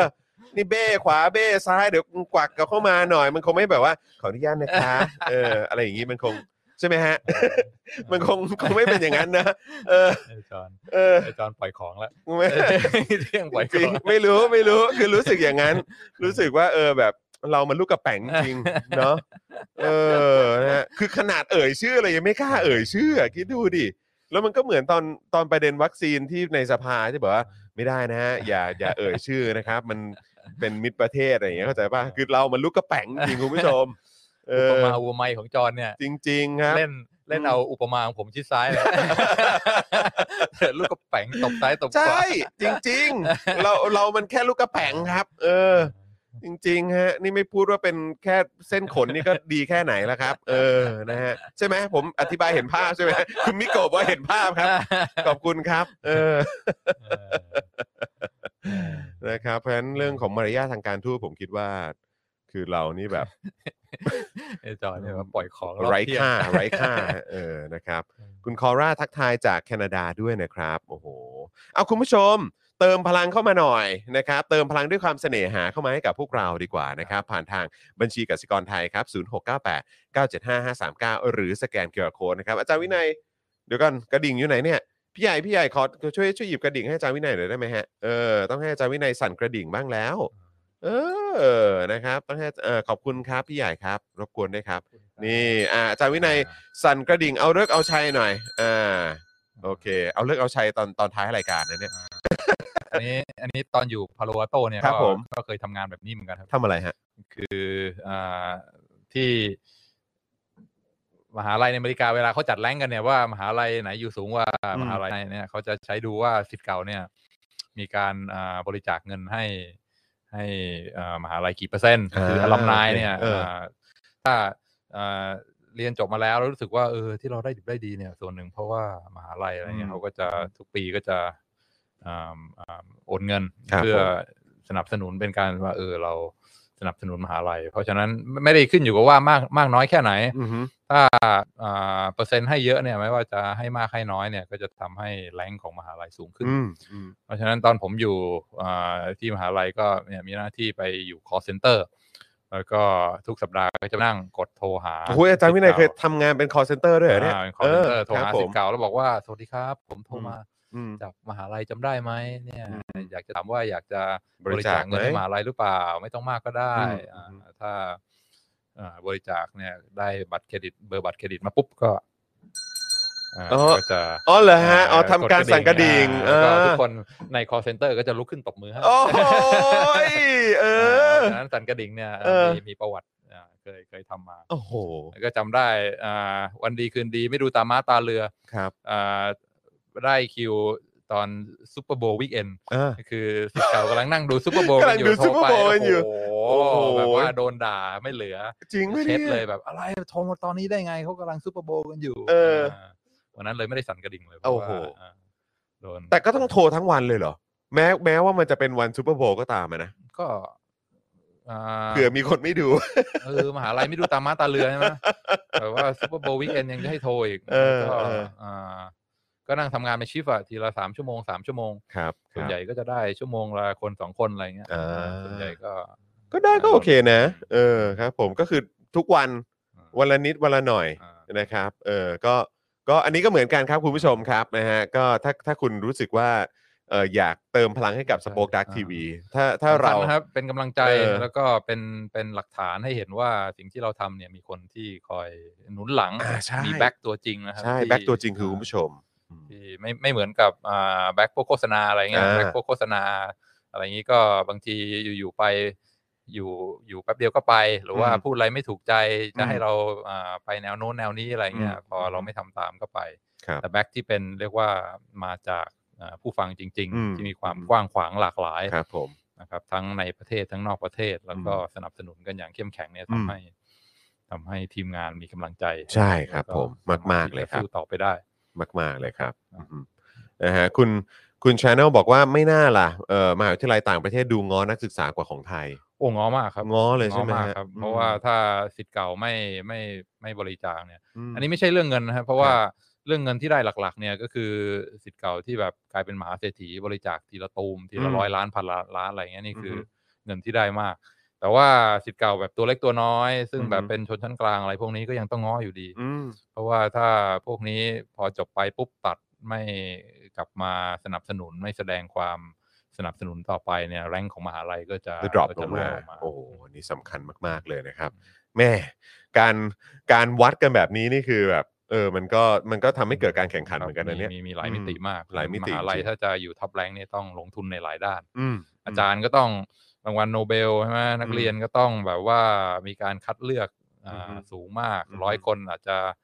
สมัครมาร้อยคนอาจจะรับสักเจ็ดแปดคนอะไรเงี้ย โอ้โห อ่าแล้วก็สิทธิ์เก่าก็ต้องมีการติดตาม อืม คอยดูว่าเขาเรียนจบไปแล้วได้งานหรือเปล่า อือฮึ อ่าเติบโตมากแค่ไหน แล้วก็ อือฮึ ยังต้องส่งแมกกาซีนไปให้ขออาบริจาคเงินปีละครั้ง อืม อ่าต้องต้องต้องต้องสู้ อืม ไม่งั้น โดน อืม มหาลัยอื่นแซง โอ้โห า การแข่งขันมันเป็นอย่างนี้นี่ ครับ เองนะครับนะฮะเอ่อคุณลูกทุ่งบอกว่าเขาได้ชื่อจากทั้ง Research ทั้งเงินบริจาค ทั้งการแนะนำลูกหลานให้มาเรียน ไม่เอาใจนักเรียนเขาก็จะไม่ได้อะไรเลยครับอ๋อครับผมเอ่อคุณไคจิว่าพูดซะจุกเลยใช่ไหมฮะเออครับก็อย่าไปตบตามสิครับ ตบตามเดี๋ยวมันก็จุกเนี่ยฮะ เออครับผม แหมนี่ผมเปรียบเทียบผมทำแค่ห่างๆไม่ได้โดน เออ อย่าไปตบจริงนะ ไม่ เออ สามารถ move on จากอุปมา จากลูกกระแปงได้ จำ เออครับผม นะฮะ เออ อ๋อนี่เขาบอกว่าเออคุณอัสดางคุณบอกว่าท่าทางจะกระจอกหนัก เพราะว่าเป็นแค่ลูกกระแปงนี่ไม่ใช่ลูกกระเป๋ง ด้วยนะ ครับผมต่อไปเป็นลูกกระปุ๋งเลยฮะเออครับผมนะฮะฟังแล้วมหาเอ่อมหาวิทยาลัยไทยดูเบียวมากนะฮะเอ่ออะไรนะมั่นแบบไม่ง้อผู้เรียนสุดๆนะครับ คุณพริมบอกมานะครับ พูดถึงคำว่าเบียวนะครับคำว่าเบียว ใช่ไหมฮะพี่ใหญ่เราเราเอ่อเดี๋ยวเรากำลังจะมีเอ่อเกร็ดความกีกใช่ไหมฮะ ใช่ครั เออเรื่องคำว่า เบี เบีย ยว ว คืออะไรนะครับ โอ้ยต้องลอง อาจารย์วินัยรู้ไหมว่าเบียวคืออะไร รู้ไหม no idea อ่า no ถ้า idea ถ้าอย่างนั้นอาจารย์ ฟัง วินัยต้องรอฟังใน อ่า เกร็ดความกีกนะครับ ซึ่งจะออกสัปดาห์นี้ไหมพี่ใหญ่ยังไหมเออแต่คิดว่าเร็วๆนี้เพราะถ่ายมาแล้ว อีกสัก นะครับ สองสัปดาห์ เออนะฮะอาจจะเป็นวีคหน้าหรืออะไรแบบนี้เดี๋ยวรอดูแล้วกันนะครับ ร นะ อ แต่ ดู ว่าร อเอาไปใช้เลยครับ ใช่ครับผมนะฮะ เบียว เออครับผมเบียวสุดๆ ใช่ จูนิเบียวอะไรอย่างเงี้ย Junior เออครับผมเดี๋ยวเดี๋ยวรอ เดี๋ยวรอดูเดี๋ยวรอดูนะครับนะฮะผมก็ต้องปรบมือให้กับทีมงาน Spoke Dark จริงๆนะครับที่ที่หยิบยกประเด็นเหล่านี้ขึ้นมา เพราะว่ามันก็มีหลายเรื่องที่ผมก็ไม่รู้ ที่ผมก็ไม่รู้จริง ๆ อะไรแบบเนี้ยเออหรือว่าเรื่องที่คิดว่ารู้แล้วอะไรแบบนี้อย่างแฮช ค แท็ วาก มจริง อย่าง มีอะไรที่มันลึกซึ้งกว่า เอ นั้ อน ธาตุมงธาตุแมว อะไรต่างๆ เหล่านี้นะครับนะฮะก็ก็เราก็ทำมาให้ได้ติดตามกันในเกร็ดความกรีเออเกร็ดความกีกด้วยเหมือนกัน แล้วก็คลิปความรู้ไม่ต้องห่วง เดี๋ยวก็จะเอ่อทยอยตามมาด้วยนะครับเอ่อเกร็ดความกีกนี่เหมือนเป็นอีกเอ่อเขาเรียกว่าอะไรอ่ะอีกเอิ่มซีรีส์หนึ่งนะครับที่ให้คุณผู้ชมได้ได้มาเอ่ออิ่มกับอีกรสชาติหนึ่ง อ่า เออนะครับของ Spoke Dark นั่นเองนะครับ เอิ่มคุณลูกทุ่งบอกว่าแล้วนักเศรษฐศาสตร์เนี่ยมีแนวทางยังไงให้ policy maker สนใจตลาด แล้วไม่ใช่ผู้ปกครองอย่างเดียวไหมครับ โอ้ถามดีมาก อืม อ่าเออตอนแรกจะพูดนะเรื่องเรื่องอ่าเศรษฐศาสตร์กับการเมือง ครั เศร บ ษผมฐศาสตร์กับประชาธิปไตยอะไรเงี้ย ครับผม ไปไปมามาติดลม เออ ไปเรื่องรัสเซีย ไปเรื่องจีน อ่าน นะฮะต้องขออภัยครับ เออครับผม เอาเอาน้ำจิ้มหน่อยแล้วกั อั น นนี้เออเป็นน้ำจิ้มนิดหนึ่งแล้วกัน เพราะาอาจจะเก็บไว้ไว้ไปคุยคราวหน้าต่อ ดีครับจะได้เข้มข้น เพราะว่าคุณผู้ชมก็ก็อินเรื่องเหล่านี้เหมือนกันนะครับ น้ำน้ำจิ้มนิดนึงนะครับ ว่า ครับผม อ่าเกี่ยวข้องกันแน่นอน อืม เรื่องการเมืองกับเรื่องอานโยบายทางทางเศรษฐกิจเอ่อเขาบอกว่าถ้าอยากจะป้องกันไม่ให้มีการแบบว่าอดตาย อืม อ่าโศกนาฏกรรมอะไรทั้งหลายเนี่ยอ่ามีมีประชาธิปไตยเนี่ยเป็นเขาเรียกว่าอ่าประกันที่ดีที่สุด อือฮึ คือถ้าผู้ผู้นำทำอะไรที่มันเกิดความเดือดร้อนอ่าแลนแค้นกันอย่างกว้างขวางอ่าประชาชนแบบแทบจะไม่มีไม่มีอันจะกิน ครับ ตายกันจำนวนมากเนี่ยไอ้พวกโศกนาฏกรรมใหญ่ ๆ อย่างเงี้ยอ่าส่วนใหญ่จะไม่เกิดขึ้นในประเทศที่เป็นประชาธิปไตย ครับ เพราะว่าอ่ายังไงก็ต้องอ่าต้องต้องต้องฟังประชาชน อืม แล้วก็ยังยังต้อง อืม พึ่ง อืม อ่าความสนับสนุนจากประชาชนอยู่ เพราะฉะนั้นที่เรากลับไปดูในประวัติศาสตร์ mass tragedy อือฮึ คนตายเป็นล้านล้านๆอดตาย เพราะว่าผู้นำแม่งเฉยไม่สน อืม ผู้จะเอาอย่างนี้ส่วนใหญ่ก็เกิดจากอ่าระบบการเมืองที่เป็นที่เป็น เผ เผ ด็จด็จ กา การ ร ครับผม คือกูจะเอาเงี้ย อืม อ่าแล้วก็อ่าพวกมึงไม่มี อืม สิทธิ์มีเสียง เพราะฉะนั้นก็ทนไป ครับ อ่าเพราะฉะนั้นประชาธิปไตยเนี่ยเป็นเป็นหลักประกันที่ดี อือฮึ ที่สุด อืม เราจะไม่อยากจะให้เกิดโศกนาฏกรรมคนตายเป็นล้านอดตาย อืม เพราะว่าความความบ้าของ อืม ผู้นำเนี่ยเอ่อประชาธิปไตยถือเป็นหลักประกัน ซึ่งเราควรจะต้องสนับสนุนให้เอ่อมีมีความเข้มแข็งทางประชาธิปไตย เพื่อหลีกเลี่ยงโศกนาฏกรรมที่ผ่านมาส่วนใหญ่ก็ เราก็เห็นมาเยอะแล้วนะฮะ า อืม เป็นเป็นเผด็จการเนี่ยเป็นมีความสุ่มเสี่ยงที่ อื จะ ม ทำให้ไปสู่เอ่อ mass เอ่อ tragedy ได้ อือ มาก ฮึอือฮึ แต่ว่าอ่าทั้งนี้ทั้งนั้นก็ต้องมีฟุตฟุตโนนิดหนึ่งเหมือนกันว่าประชาธิปไตยก็ก็บางทีก็มีอ่ามีมีจุดอ่อนเหมือนกัน อือฮึ อ่าถ้าพูดเรื่องอ่าเอ่ออ่าเรื่องการดูแล อ่าเกิดสภาพคล่องนโยบายทางการเงิน ว่าอ่าจะให้เงินในระบบมีมากเท่าไหร่เท่าไหร่ถึงจะพอดีอ่าไม่ให้เกิดเงินฝืดเงินเฟ้อมากเกินไปเนี่ย ครับ อ่าบางทีพวกนักเศรษฐศาสตร์อ่าสมัยใหม่ก็บอกว่าอันนี้ก็ต้องระวังเรื่องเรื่องความเป็นประชาธิปไตยไว้นิดหนึ่งเหมือนกัน อืม อ่าในเรื่องนโยบายเศรษฐกิจบางอย่างเนี่ย บางทีเราอยากจะให้มันมีความมีเสถียรภาพ มีความมั่นคงเนี่ยเราก็ต้องอาแยกอ่าพวกนโยบายบางอย่างออกจากอ่าระบบประชาธิปไตย ครับผม อ่าอ่าบ้างเหมือนกัน อือฮึ อาจจะเป็นผลดีในระยะในในระยะยาว อืม อ่าอย่างเช่นเขาบอกว่านักอ่าประชาธิปไตยนี่คือการเลือกตั้งใช่ไหม ครับ มันส่วนสำไม่ใช่ไม่ใช่ทั้งหมดอ่าประชาธิปไตยก็การเลือกตั้งก็เป็นส่วนสำคัญส่วนหนึ่ง แต่ว่าอ่าการเลือกตั้งเนี่ยมันมันก่อให้เกิด incentive ที่บางทีมันอาจจะไม่ไม่เรียกว่าเหมาะสมที่สุดสำหรับการดูแลอ่าความมั่นคงทางเศรษฐกิจในระยะยาว ครับ เพราะว่านักการเมืองเนี่ยอ่าแน่นอนที่ต้องมาจากการเลือกตั้งเนี่ยพฤติกรรมของเขาก็จะอ่าเป็นไซเคิลตาม อืม อ่าอ่าวาระการเลือกตั้ง วาระการเลือกตั้ง อ่า ทุก 4 ปี ทุ หรืออะไร สี่ ก็ว่าไป อ่พอ ถ้าไม่ เพิ่ง มี รับเลือกตั้ฐงประหาร ใหม่ๆเนี่ยก็อาจจะมองมองยาวได้ว่า อืม เอ้ยทำยังไงอ่าเศรษฐกิจถึงจะมีเสถียรภาพ ครับ การอะไรมันถึงจะดี แต่ว่าพอถึงช่วงใกล้ๆเลือกตั้งเนี่ยบางทีความสนใจทั้งหมดมันก็เพ่งเล็งไปอยู่ที่ทำยังไงถึงจะได้รับการเลือกตั้งกลับเข้ามาอีกค อื รั้ง ม หนึ่ง อืม นโยบายอะไรต่างๆ ช่วงใกล้ๆ การเลือกตั้งเนี่ยอ่าบางทีมันก็จะมีความอ่า bias ไปทาง อืม ว่าเฮ้ยเอาคำนึงถึงประโยชน์ระยะสั้น อืม ซึ่งอาจจะทำให้อ่าอ่าไม่เป็นผลดีในระยะยาวก็ได้ อืม นี่คืออ่าปัญหาของของอ่าการเลือกตั้ง ยิ่งการเลือกตั้งถี่ๆขึ้นเท่าไหร่เนี่ยอ่าความสนใจของนักการเมืองก็จะยิ่งโฟกัสไปอยู่ที่ว่าทำยังไงถึงจะได้อ่าวินในช่วงสั้น อื ๆ ม ใช่ไหมเพื่อให้อ่าผู้เลือกตั้งเนี่ยอารมณ์ดีจะได้ ครับ เลือก ผม เลือกให้ให้เขาอยู่ต่อ เพราะฉะนั้นนี้บางทีมันอาจจะมีความอ่ามีปัญหาเกี่ยวกับอ่าระบบอ่าอ่าการเงินอ่าอ่าเรื่องเรื่องดูแลสภาพคล่องเรื่องอ่าอุปทานมันนี่สป라이อะไรทั้งหลาย เพราะว่าอาพอช่วงเวลาใกล้ๆเลือกตั้งเนี่ยพวกอ่านักการเมืองพวกผู้นำประเทศที่อยู่ในตำแหน่งเนี่ยจะมีมีแรงจูงใจที่บอกว่าเฮ้ยช่วงนี้เนี่ย ถ้าจะกระตุ้นเศรษฐกิจเนี่ยมันน่าจะกระตุ้นช่วงนี้นะ อืมอืม เพราะว่ามันใกล้เลือกตั้งแล้วใช่ไหมแล้วถ้า อืม เศรษฐกิจช่วงนี้มันฟูมันอะไรขึ้นมาเนี่ย มันก็เป็นผลดีต่อ incumbent ต่อมอผู้ที่อยู่ในตำแหน่ง ครับผม เพราะฉะนั้นช่วงใกล้ๆเลือกตั้งเนี่ยมันจะมีแรงกดดันที่บอกว่าเฮ้ยถ้าเกิดอยากจะเพิ่มสภาพคล่อง อยากจะกระตุ้นเศรษฐกิจเนี่ยกระตุ้น ครับ ตอนนี้ อ่า อ่าอ่าซึ่งบางทีช่วงนั้นมันอาจจะไม่ได้เป็นช่วงที่เศรษฐกิจต้องการการกระตุ้นก็ได้ ครับผม คือทุกอย่างมันก็ไหลลื่นของมันดีอยู่แล้ว อืม แต่ว่าอ่าพวกอ่านักการเมืองเนี่ยต้องการที่จะที่จะสร้างบรรยากาศให้มัน อืม มีความอ่าอู้ฟู่นิดหน่อย อืม ก็เลย อืม อาจจะไปกดดันอ่าอ่าธนาคารกลางอ่า Federal Reserve บอกว่าเฮ้ยตอนเนี้ยกระตุ้นหน่อยสิเพิ่มสภาพคล่องหน่อย คนจะได้ออกมาจับจ่ายใช้สอย อืม อ่าเศรษฐกิจมันจะได้ฟู มันจะได้ได้รับเลือกตั้ง อืม ซึ่งอันนี้มันก็อาจจะดีในระยะสั้นเหมือนที่เราพูดเรื่องไอ้สหกรณ์เบบี้ซิตติ้งใช่ไหม ครับ แต่ในระยะยาวพอกระตุ้นกระตุ้นกระตุ้นเข้าไปเนี่ย อือฮึ สิ่งที่ตามมาก็คือว่า มันบวม เอ่อมันบวม อืม แล้วก็พอสักพักมันก็เกิดปัญหาอ่าอ่าเงินในระบบเยอะเกินไป แล้วก็ปัญหาที่ตามมาก็คือข้าวของก็ต้องขึ้นราคา อืม เงินเฟอ้อก็จะตามมาด้วย อืม เพราะฉะนั้นมันก็อันนี้เป็นจุดอ่อนอย่างหนึ่งที่ที่นักเศรษฐศาสตร์อ่า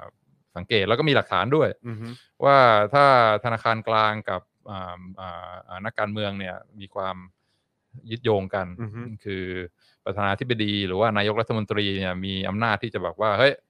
กระตุ้นเศรษฐกิจดิ อืม ถ้าไม่กระตุ้นออกไปเอาคนใหม่เข้ามา อืม คือสามารถเข้าไปล้วงลูกในธนาคารกลางเข้าไปอ่าควบคุมนโยบายการเงิน ให้มีการกระตุ้นเศรษฐกิจตามจังหวะที่ตัวเองต้องการได้เนี่ย อันเนี้ยมักจะเป็นอ่าจุดเริ่มต้นของปัญหา อืม อ่าว่าอ่ามีการกระตุ้นเศรษฐกิจโดยไม่จำเป็นเอ่อเงินในระบบเริ่มบวมขึ้นบวมขึ้น อือฮึ เอ่อ อือฮึ เงินเฟ้อมากขึ้น แล้วก็เกิดปัญหาตามมาในระยะยาว อืม เพราะฉะนั้นอ่าอันนี้ก็เลยเป็นเป็นเป็นจุดอ่อนอย่างหนึ่งที่เราอาจจะต้องมีความอ่าตระหนักนิดนึ อืม ง ต้อง ว่า ใส่ใจกับเรื่องนี้ด้วยเนอะ อ่ อืม ประชาธิปไตยแน่นอนเป็นสิ่งที่ดีเป็นหลักประกันว่า อือฮึ จะผู้นำจะไม่ทำอะไรตามใจชอบ เกิดความชิบหายอย่างกว้างขวาง อืม แต่ว่าการเลือกตั้งแล้วก็การที่อ่านักการเมืองจำเป็นจะต้องอ่าอ่าพยายามกระตุ้นเศรษฐกิจในช่วงที่ใกล้ ๆ การเลือกตั้งเนี่ยบางทีมันก็ก็อาจจะส่งผลเสียต่อ อืม เสถียรภาพทางเศรษฐกิจเหมือนกัน เพราะฉะนั้นในเรื่องเรื่องบางเรื่องเนี่ยมันอาจจะต้องแยกออกจากกัน คือเอ่อนักการเมืองที่มาจากการเลือกตั้งเนี่ย อาจจะต้องเอ่อแยกออกมาไม่ให้เขาเข้าไปมีอำนาจมากเกินไป อือฮึ ในอ่าอ่าอ่าเขาเรียกอะไรอ่านโยบายทางการเงิน ครับ ว่าจะกระตุ้นเศรษฐกิจจะเพิ่มจะลดสภาพคล่องเนี่ยมันต้องมันต้องแยกออกมา ครับ เอ่อนักการเมืองต้องต้องต้องสั่งไม่ได้ อืมอืม อ่าไม่ไม่งั้นอ่ามันอาจจะเป็นหนทางไป สู่ ความความยากลำบากในระยะยาวจากการอ่ามองผลประโยชน์ทางการเมือง อืม เข้าไปใช้ในการอ่าดูแลกำกับนโยบายทางการเงิน อืมแหมแต่ของไทยนี่ก็ไม่ต้องพูดถึงนะฮะ อืม แปดปีมานี้นี่ กระตุ้นมั่วเละเทะอะไรก็ไม่ รู้ แล้วก็ไม่ได้เป็นประชาธิปไตยด้วยนะฮะเออนะครับ แล้วก็คือยิ่งตอนนี้ยิ่งยิ่งยิ่งหนักนะฮะ เพราะว่าก็คือไม่รู้จะเอาตังค์ที่ไหนไปกระตุ้นนะฮะวันนี้เตรียมกู้เพิ่มอีกหนึ่งล้านล้านแล้วนะฮะไม่ใช่เตรียมกู้หรอกมีคนแนะนำว่า กู้เพิ่มได้สักหนึ่งล้านล้าน เขาบอกว่ามีเพดานกู้ได้เพิ่มอีกหนึ่งจุดสองล้านล้านบาทครับผม ก็ก็อ่าเป็นเป็นเป็นเรื่องที่เราต้องตระหนัก อืม ไอ้ ครับผม พวกอ่า election cycle แล้วครัก็บผมแต่เราอาจจะไม่ค่อยคุ้นนะฮะ แรงจูงใจของของของนักการเมืองว่าเขาจะทำยังไง ไม่ได้เจอ election cycle มาพักใหญ่แล้วนะฮะ ใช่ เออครับ ใช่ ผม ใช่ โดนโดนตัดโดนตัดไซเคิลตลอดเลยฮะ นะครับเอิ่มคุณชาแนลบอกว่าผมกลัวเมืองไทยเนี่ยจะเหมือนเวเนซุเอลาอ๋อครับผมอืมคุณธนาโนนบอกว่าช่องทางอำนาจใช่ไหมครับอ่ะถ้าเกิดพูดถึงเวเนซุเอลาแล้วก็จริง ๆ แล้วก็ไปดูเจาะข่าวตื้นย้อนหลังได้นะ เราเคยพูดถึงประเด็นของเวเนซุเอลาแล้วก็สะท้อนกลับมาที่บ้านเราด้วยเหมือนกัน อืม นะครับ ถ้าใครสนใจก็สามารถไปดูเจาะข่าวตื้นได้นะครับ แล้วก็เจาะข่าวตื้นตอนใหม่ก็เพิ่งออนไปนะครับคุณผู้ชม นะครับซึ่งใครที่กำลังสนใจในประเด็นของยูเครนแล้วก็รัสเซียเนี่ยนะครับก็สามารถไปดูได้ อ่า นะครับ ใช่ใช่ แล้วก็เอ่อชื่อตอนนี้ก็เกี่ยวกับเอ่อตั้งคำถามครับว่าทำไมสลิมไทยชอบเชียร์บูลลี่ อะ เป็นอะไรกันนักหนาเนี่ยนะเออนะครับ พื้นฐานนะครับต้องกลับไป พื้นฐานเออ่าดูอ เรื่อง principle ใช่ครับผมเออนะครับนะฮะอ่ะแล้ววันนี้อาจารย์วินัยมีสอนต่อไหม อ่ารอบเย็นครับผม รอบเย็น6โมงใช่ไหมครับนะฮะวันนี้เรากำลังจะ 2 ชั่วโมงแล้วนะอาจารย์วินัย อยู่ด้วยกันมา 1 ชั่วโมงจะ 50 นาทีแล้วครับนะฮะหนึ่งชั่วโมง 46 นาทีไปแล้วนะครับอ่ะคุณผู้ชม อาจารย์วินัยสั่งกระดิ่งอีกรอบหนึ่งเออนะครับกุ้งกิ้งนี่อ่าเติมพลังเข้ามา เติมพลังเข้ามานะครับ ด้วยความเสน่หาให้กับอาจารย์วินัยหน่อยดีกว่า นะครับนะผ่านทางบัญชีกสิกรไทยครับ 0698975539 หรือสแกนเคอร์โคดก็ได้นะครับ ช่วยเติมพลังเข้ามาให้กับพวกเราด้วยนะครับ แล้วก็วันนี้ดีใจนะวันนี้ดีใจเห็นหลายท่านก็สมัครเมมเบอร์เข้ามา ผมก็ไม่แน่ใจว่าเป็นเมมเบอร์ใหม่ด้วยหรือเปล่านะครับ หรือว่าเอ่อเป็นคุณผู้ชมที่เอ่อทยอยสมัครกลับเข้ามานะครับ หลังจากที่หลุดออกไปหรือเปล่าก็ไม่รู้เหมือนกันนะครับ เห็นเมื่อสักครู่นี้มีคุณผู้ชมบางท่านบอกว่า วันนี้ YouTube ไปอะไรก็ไม่รู้ อยู่ดีๆ ก็หลุดจากการเป็นเมมเบอร์เหมือนกัน อืม นะครับ ก็เลยอยากจะฝากคุณผู้ชมช่วยเช็คกันนิดนึง พิมพ์คอมเมนต์กันเข้ามานะครับ คุณผู้ชมจะได้เช็คว่าไอ้แบชด้านหลังเนี่ยที่เป็นโลโก้ด้านหลังชื่อคุณเนี่ยนะครับ หรือสีตรงชื่อคุณเนี่ยมันมันเปลี่ยนไปหรือเปล่านะครับ มันมันกลายเป็นแบบว่าเหมือนคุณผู้ชมปกติหรือเปล่า หรือว่าเอ่อคุณยังคงเอ่อเป็น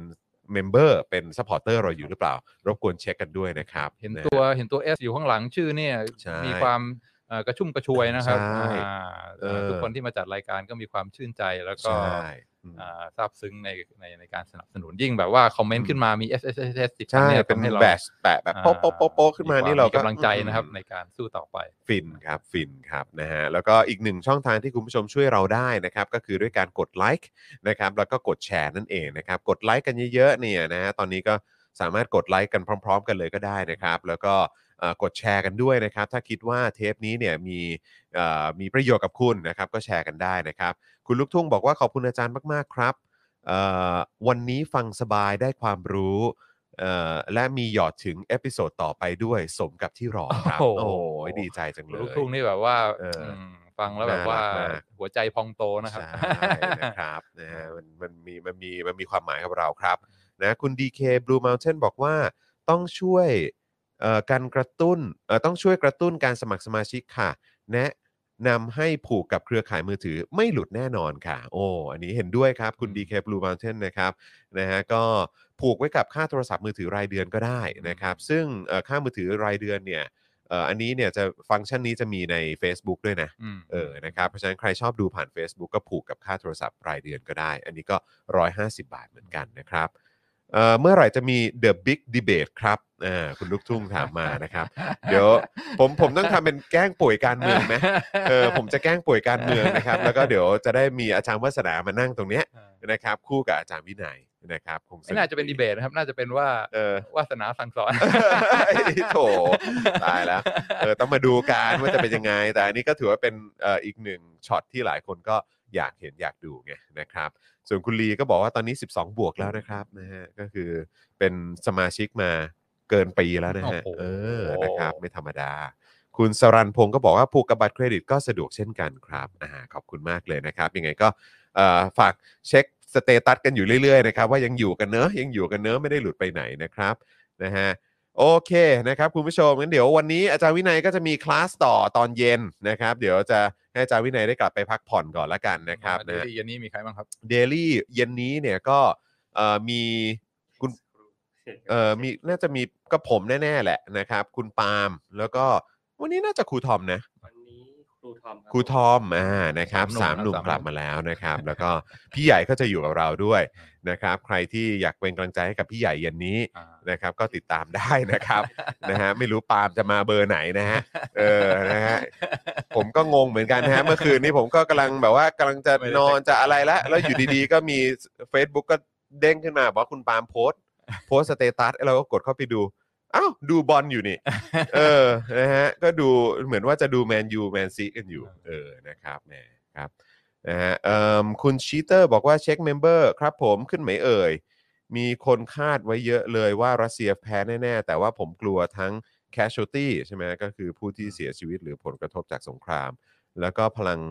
การทำลายล้าง ผมกลัวว่าโลกจะเป็นเหมือนกับเกม Fallout โอ้ครับผมก็ก็หวังเป็นอย่างยิ่งว่าจะไม่มีคนบ้าใน หรือบ้าบ้าไปมากกว่านี้นะครับ เออนะฮะกับเอ่อเหตุการณ์ที่เกิดขึ้นนะครับ วันนี้ครูทอมโดนขยี้อีกแน่ อ๋อครับผมครูทอมนี่จะโดนขยี้ว่าโสดหรือไม่โสดนะครับ นะฮะ ส่วนคุณมาร์คบอกว่าเป็นกำลังใจให้นะครับ ขอบคุณมากครับคุณมาร์คโอ้คุณมาร์คนี่ก็เป็นเมมเบอร์เราด้วยขอบคุณมาก แล้วก็คุณไอ o v e ฟกิงคองสวัสดีนะครับ โอเคครับคุณผู้ชมครับ ก็เดี๋ยวอดใจรออาจารย์วินัยนะครับ ในเอพิโซดต่อไปนะครับ ซึ่งวีคหน้าวันจันทร์จะเป็นคิวของวาสนาอารวาส อาจารย์วินัยจะกลับมาในวีคถัดไปต่อจากนั้นนะครับ ต้องมาดูกันว่าประเด็นที่อาจารย์วินัยจะคุยนะครับ จะใช่เรื่องที่เราเอ่อได้หยอดทิ้งท้ายกันเอาไว้ เมื่อสักครู่นี้หรือเปล่าเอ่อเรื่องอะไรนะฮะจะใช้คำว่าอะไร การเมืองเหรอ การเมือง การเมืองกับ เศร ษฐกิจ การเมืองกับเศรษฐกิจเออนะครับ ก็ ก็ ว่าสองอาทิตย์นี้จะมีดราม่าอะไรเพิ่มขึ้นมาหรือเปล่า ใช่ใช่นะครับ ยิ่งถ้าเกิดว่ามีเหตุการณ์อะไรเกิดขึ้น แล้วก็มันต่อเนื่องเนี่ย ผมคิดว่าจะยิ่งกลายเป็นเทปที่เข้มข้นมากๆด้วยยังไงก็อดใจรอนิดนึงครับอาจารย์วินัยจะมาพร้อมกับรู้แล้วก็เรื่องราวที่มันเอ่อเป็นสถานการณ์ปัจจุบันด้วยนะครับ ก็อดใจรอนิดนึงนะครับนะฮะก็ยังไงอย่าลืมสนับสนุนพวกเรานะครับ ใครเป็นทีมดูย้อนหลังนะครับ ก็อย่าลืมเติมพลังให้กับพวกเราด้านล่างนี้ด้วยละกันนะครับ ผมนะฮะวันนี้ขอบคุณอาจารย์วินัยมากเลยนะครับ ที่มาอยู่ใกล้ชิดกันนะครับ แฟนๆ ก็หายคิดถึงกันไปนะฮะเดี๋ยวเดี๋ยวเรามาเจอกับอาจารย์วินัยในเอพิโซดหน้านะครับนะฮะ ครับ วันนี้หมดเวลาแล้วครับนะฮะผมจอห์นวินยูนะครับอาจารย์วินัยวงศ์สุรวัตรนะครับ พี่ใหญ่สป็อคดักทีวีนะครับนะพวกเราคงต้องขอลากันไปก่อนนะครับ สวัสดีค ค รั รั บบ สวัสดีครับ สวัสดีครับ สวัสดีครับ สวัสดีครับ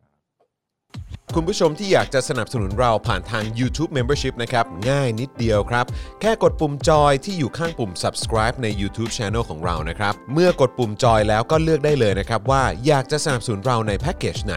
หลังจากนั้นก็เลือกวิธีในการชำระเงิน และเข้าไปกรอกรายละเอียดให้ครบถ้วนนะครับ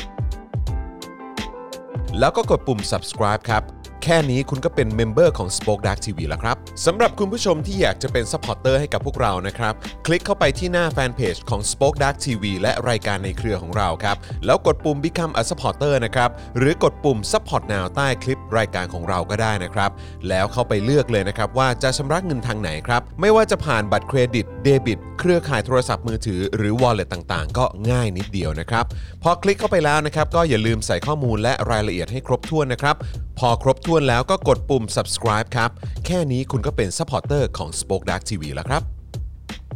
และเพื่อให้มั่นใจได้ว่าทุกท่านจะสามารถสนับสนุนเราได้อย่างต่อเนื่องในทุกๆ เดือน โดยไม่หลุดจากการเป็นสมาชิก คุณผู้ชมสามารถเลือกสนับสนุนในช่องทางและแพ็กเกจที่ทุกท่านสะดวกที่สุดสำหรับการตัดบัญชีอัตโนมัติอย่างต่อเนื่องนะครับ เพื่อที่ Spoke Dark TV จะได้มีกำลังในการผลิตคอนเทนต์ดีๆ เพื่อคุณผู้ชมต่อไปครับ